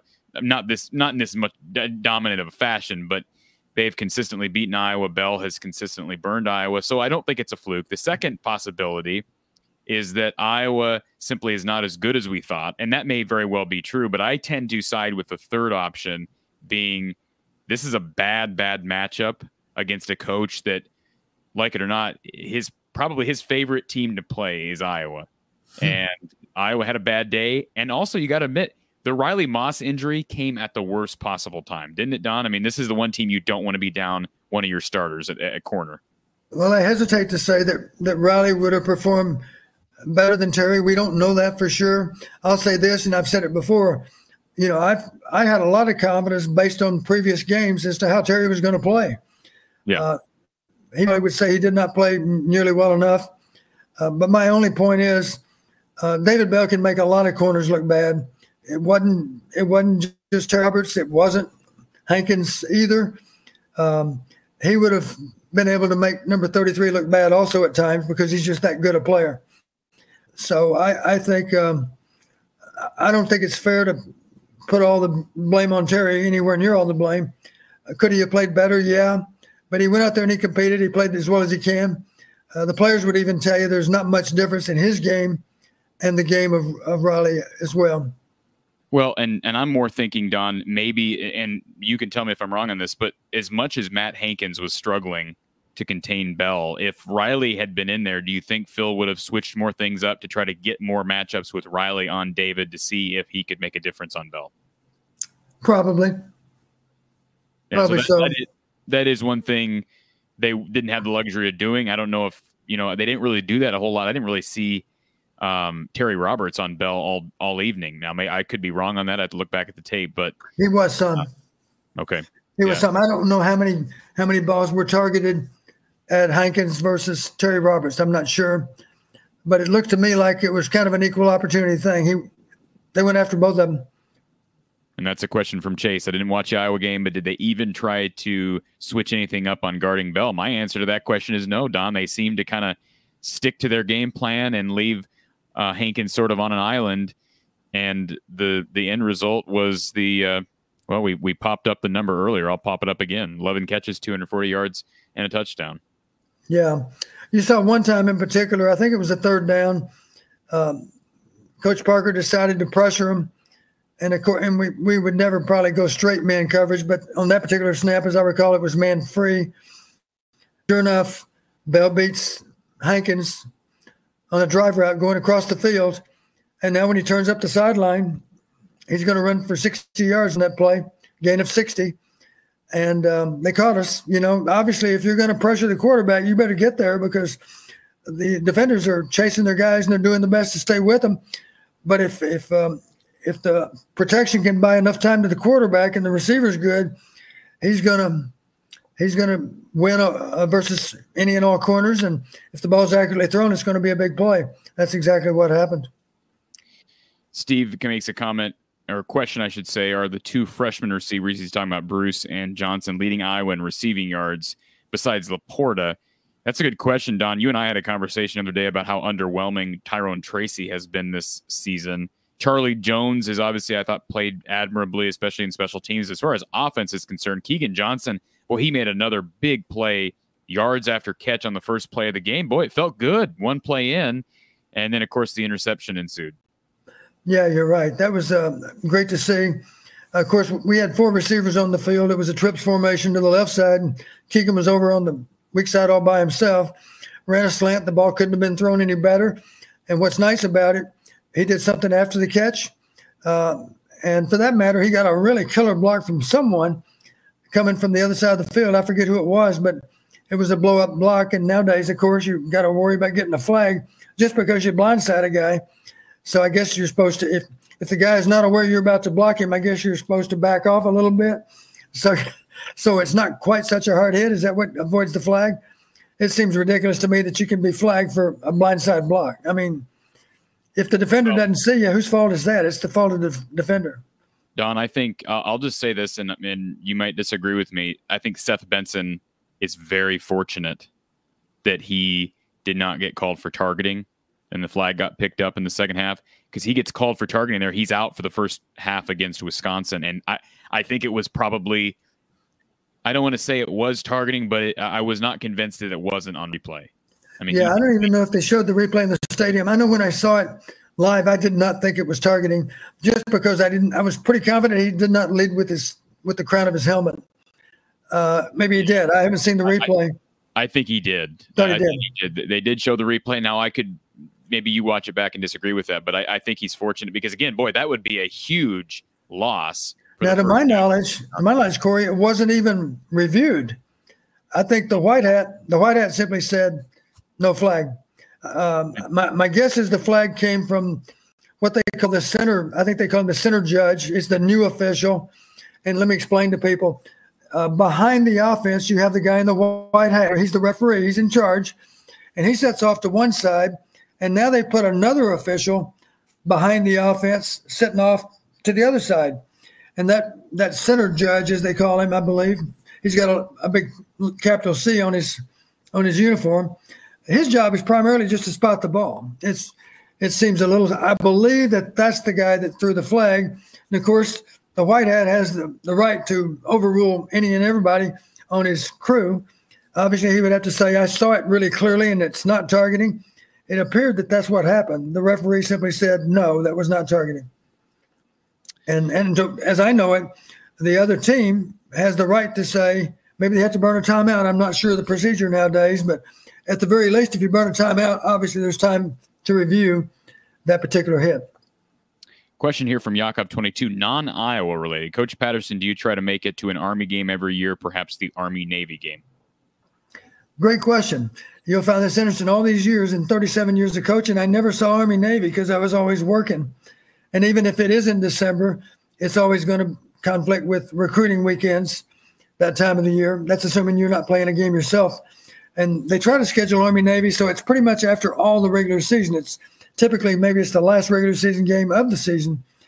Uh, but here's the rest of the story. Now I'm retired, and I'm not going to bother to go Army Navy this year because as you know, I have some commitments in terms of broadcasting too for the Missouri Valley to work those games.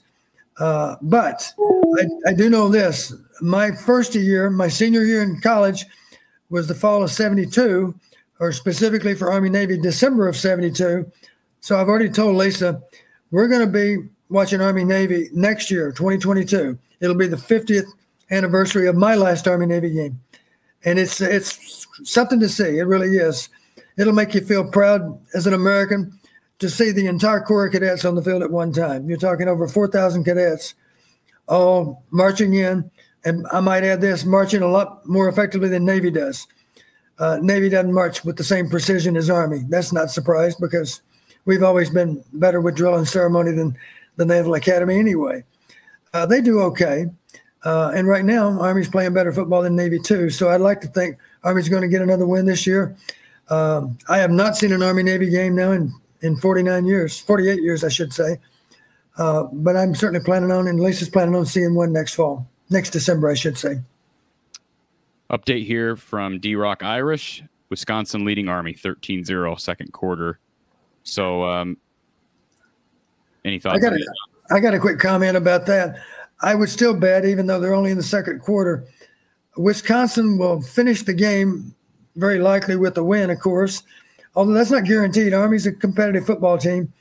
But at the very least, even if Wisconsin wins, I would be willing to predict they will have some lower leg injuries as a result of the game. Uh, and that's because of the wishbone offense. I should say the triple option offense, not wishbone, triple option offense. And uh, of course, those Army blockers are maybe undersized compared to Wisconsin's, a few of Wisconsin's defensive players. But I guarantee you, they're very well taught uh, how to chop block people, how to not, I shouldn't say chop block because that suggests a foul. You know, how to simply uh, block a guy low and hard and, and with, uh, with pretty good effectiveness, be able to knock him off his feet those Army uh, blockers are pretty good at that. So I would imagine by the end of the game, there'll be some lower leg problems on the part of Wisconsin's defense. All right, Don. Um, let's kind of turn the table at least a, a bit here. Um, Iowa, of course, now moving to uh, a bye week and a situation where you do have to flush this. Obviously, uh, as you mentioned, there's going to be some dissecting of the tape that needs to be done. Um, what is your outlook here? I know I know there's a, a, a, gap here because we do have a bye week before the Wisconsin game. How confident are you with this team heading to Madison, given what we saw this evening? Well, I think it's safe to say some players have had their confidence shaken. You know, they had a really high level of confidence with how they could play, and that confidence has been shaken today for some players, not all, for some. So they got to regain regain their mojo, so to speak. And it's not just a visual issue. The player himself doesn't have to do it because those position coaches are, are committed to finding a way to help them get it done. So we simply have to remind guys that they're they're better players than what they showed today as a group. Um, you know, if we played if we played Purdue ten times, maybe they would beat us five times. I don't doubt that because they certainly have an idea of how to how to play us, how to attack us. But it would be easy for me to say they might beat us five times, but we might beat them five times too. Uh, maybe it is a coin toss game. The way they played us, I guess the best we could hope for is to de- declare it as a toss up. Uh, but the bottom line, they have a better idea of how to play us than other teams. Uh, I give Brohm more credit than the average head coach. And for that matter, give his staff credit for being above average with their game planning. Um, the bad news, of course, is now other teams have a, other ideas. I won't say better ideas, but they have other ideas of how to attack us now because they watched Purdue being successful at what they did. Now that doesn't mean that Northwestern can accomplish the same things with their passing game. I don't think they can. But obviously, uh, you might pick up a good idea or two from that Purdue game. And that's something we'll have to, that's another reason we have to correct our mistakes on both sides of the ball you know, we have to realize if, if Purdue hurt us with a particular route combination, um, then we know. I mean, my gosh, is it hard to imagine we might see it again? Uh, maybe even in two weeks against Wisconsin. So we better be ready for it. And we better, again, we need to make people beat us uh, in a left handed sort of way. Don't make it easy for them. You know, make it difficult for them. Uh, sometimes extreme situations call for extreme measures. So let's do something. Let's think outside the box a little bit let's figure out a way to play that maybe forces them to be uncomfortable. Today, the uncomfortable team clearly was us. We need to find ways to make them uncomfortable. And that applies to Wisconsin, of course, is the next opponent. And Don, of course, I'm not watching the Army game. I'll probably flip it on here when we're done. But we saw them rack up a lot of yards in the ground last week against Illinois. I don't want to call it their coming out party because, again, this is against a, a subpar Illinois squad. But um, you would have to think that they are going to be locked and loaded, ready to ready to run down Iowa's throat as they always do, with a sense of renewed confidence, especially if they're able to get it done against a very aggressive Army team today. So that game is in two weeks, 11 a.m. Central Time. So to let everybody know, I want to handle a few housekeeping matters before we leave. For all of our followers, all of our listeners here at uh, Iowa, with the voice of college football, Don will be with us the day after the Iowa Wisconsin game. So we will be here for Iowa post game after the Wisconsin game. So myself taking your calls, your chats, your comments after the 11 a.m. game, two weeks from today. All right. The day following, Don will join us for a special Sunday edition of Iowa post game. So we'll be there after the game, after the Wisconsin game, but we'll also be there the Sunday after. And that's because, Don, you are heading back to your um, one of your I don't know how to you know not your alma mater, but certainly uh, where your heart is at Western Illinois for I believe Illinois State, Western Illinois, correct? Right on the thirtieth, um, we'll be over in Macomb. We've always um, made an effort. We've done it. We've actually gotten back, uh, at least since we've been back in the Midwest. We've gotten back for one game every year. It turns out, of course, I'm I'm interested in making all the Iowa games and commitments to do broadcasting elsewhere. So the only date that worked for us, as far as a home game in Macomb, was the 30th. So, as you mentioned, I will not be available. Um, here's a question about next weekend. Who does Wisconsin play next weekend? I'm hoping they have a game. They play Purdue. Purdue. That's interesting. That'll be very interesting. That's good to know. Um, so we'll see how that plays out. Do they have to go to Camp Randall? I wonder. Um, I believe they're in West Lafayette. Let me double check that. Um, yeah, they are in West Lafayette. No no time yet set for that game. Yeah. Well, that'll be interesting because I, based on today, is it hard to imagine that Purdue might be good enough to beat Wisconsin? That's not much of a leap of faith in my mind. No. They're very capable of beating anybody in the West. Um, so it'll be interesting to see how Purdue's season finishes out. And as I've already mentioned, they've only got one loss in the West. Well, truthfully, if we win out, we're still not guaranteed to represent the West because if Purdue wins out, they represent over us. We shouldn't worry about it, of course. We just need to focus on the next game. That's all. Right. So we will be here again the day the day of the Iowa Wisconsin game, and Don will join us on the thirty. Well, no, no, thirty first. It would be uh, November first, Don, uh, that Sunday evening, and we have not set a time yet for that. But of course, we'll keep you posted here at Iowa, the Voice of College Football, and then this coming Sunday, Don, during the bye week, I believe we are doing a special bye week edition of the show on Sunday evening. Don, are we still good for that? Yes. Um, I will be doing uh, Northern Iowa at South Dakota State uh, this next Saturday. And we'll be traveling. Of course, we won't be back until Sunday afternoon. And is it seven o'clock, Corey? Is that what you've decided or what time? Seven o'clock works for you. It works for me as well. And I'm sure our listeners, that's a good time of day on a Sunday. So we're talking about next Sunday on the 24th, I believe it is, at seven o'clock, and the following Sunday on November 1st. So I hope the listeners can keep that straight. The next two uh, visits we'll have on the air would be each of the next two Sundays at 7 p.m. Absolutely. And I am writing this out here so that everybody can have this. Um, in their mind. So, yeah, again, the 24th at 7 p.m. And then, of course, the 31st, or excuse me, I keep saying the 31st. There are 30 days in the month of October, Don. I'm pretty certain on that. Um, so again, the the uh, 11 1 that'd be November 1st at 7 p.m. Again, both both of those those are Sundays, and we will be here live taking your your calls, your questions. So I'll pop that up here so everybody can see it. Again, we'll be here the 24th at 7 p.m. Sunday, and then on 11 1, November 1st, a Sunday at 7 p.m. as well. But of course, we'll be here after the Wisconsin game for Iowa post game. Couple other things before we leave. Wanted to toss this out here for everybody. Uh, I did mention this during our live show with Mark Rogers earlier this week. If you're enjoying our show, if you're enjoying Iowa post game at the Voice of College Football, and of course our live shows that we do throughout the week, and uh, any other coverage really that we put together, want to get a feeler for interest in an Iowa basketball live post game this coming season. So, of course, the Iowa basketball season starts in less than a month. Uh, Don will not be our analyst for that, but uh, we we certainly would like to gauge the interest in having an Iowa post game show. Of course, it will not be on this channel because it's a football channel. It would be over on um, our channel from the Hawkeye of the Storm, from the Hawkeye of the Storm on YouTube. But if you are interested in a live basketball post game show for Iowa hoops, please let us know. Comment on a video. Let us know in the live chat.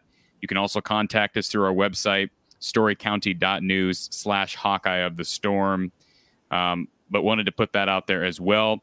Also wanted to put a plug in real quickly. I don't promote enough, so I want to make sure I do this. Um, there are live shows. We do uh, Iowa live shows starting this Tuesday, actually, 4:30 p.m. Myself, Mark Rogers. Um, we will be there to break down everything Iowa, including this game and the bye week ahead. So each Tuesday, have it locked right here to Iowa football, the voice of college football, 4:30 p.m. Central Time for a live edition of our show. And of course, if you're interested in donating to the Voice of College Football, you can go to the comment section below. Please make a note that it's for the Iowa channel to help us continue to uh, do what we're doing. Um, and of course, you see in the bottom of the screen there, you can listen to our podcast through Spotify, Apple, Google, and more. That's from the Hawkeye of the Storm, from the Hawkeye of the Storm. Don, I feel like I just put together a series of ads there. I apologize for that. Anything else you want to add about this game? Where Iowa fans' heads should be heading into a bye week. I mean, it's not the way you want to enter a bye week, Don, but certainly a good time for it. Anything else you want to add? Well, if Coach Fry were here, he would remind everybody. He said, "Right now, you might wonder, but I'm here to tell you, the sun is still going to come up tomorrow morning. Uh, we're going to survive this. It's disappointing, that's for sure, but we're not going to let it define who we are. Uh, it's really important when you have a disappointing loss that you make sure it only counts as one. So we do have to put it behind us, but only after we've learned from it. And at that point, we will flush it from our system and and we'll put our focus on Wisconsin because that's the next one that matters. And I guess I was wrong, Don. There are 31 days in October. I guess I didn't learn that as a, as a school kid. There are You're 31 right. days in October. I still remember now. 30 days has September, April, June, and November. Right. All right. Uh, that's sort of embarrassing. So let's let's let's update that. I appreciate Hawkeye Howard letting me know. All right. Here's the updated schedule: the 24th and the 31st, 7 p.m. Don, as always, appreciate the time this evening. I know it wasn't uh, under the best circumstances, but it's one week. We'll move on and we'll live to see another day, and we'll enjoy talking to you next Sunday at 7 p.m. I look forward to it also, Corey. All right, for Don Patterson, I'm Corey Bratta from the Hawkeye of the Storm and Iowa football at the voice of college football. We will talk to you soon.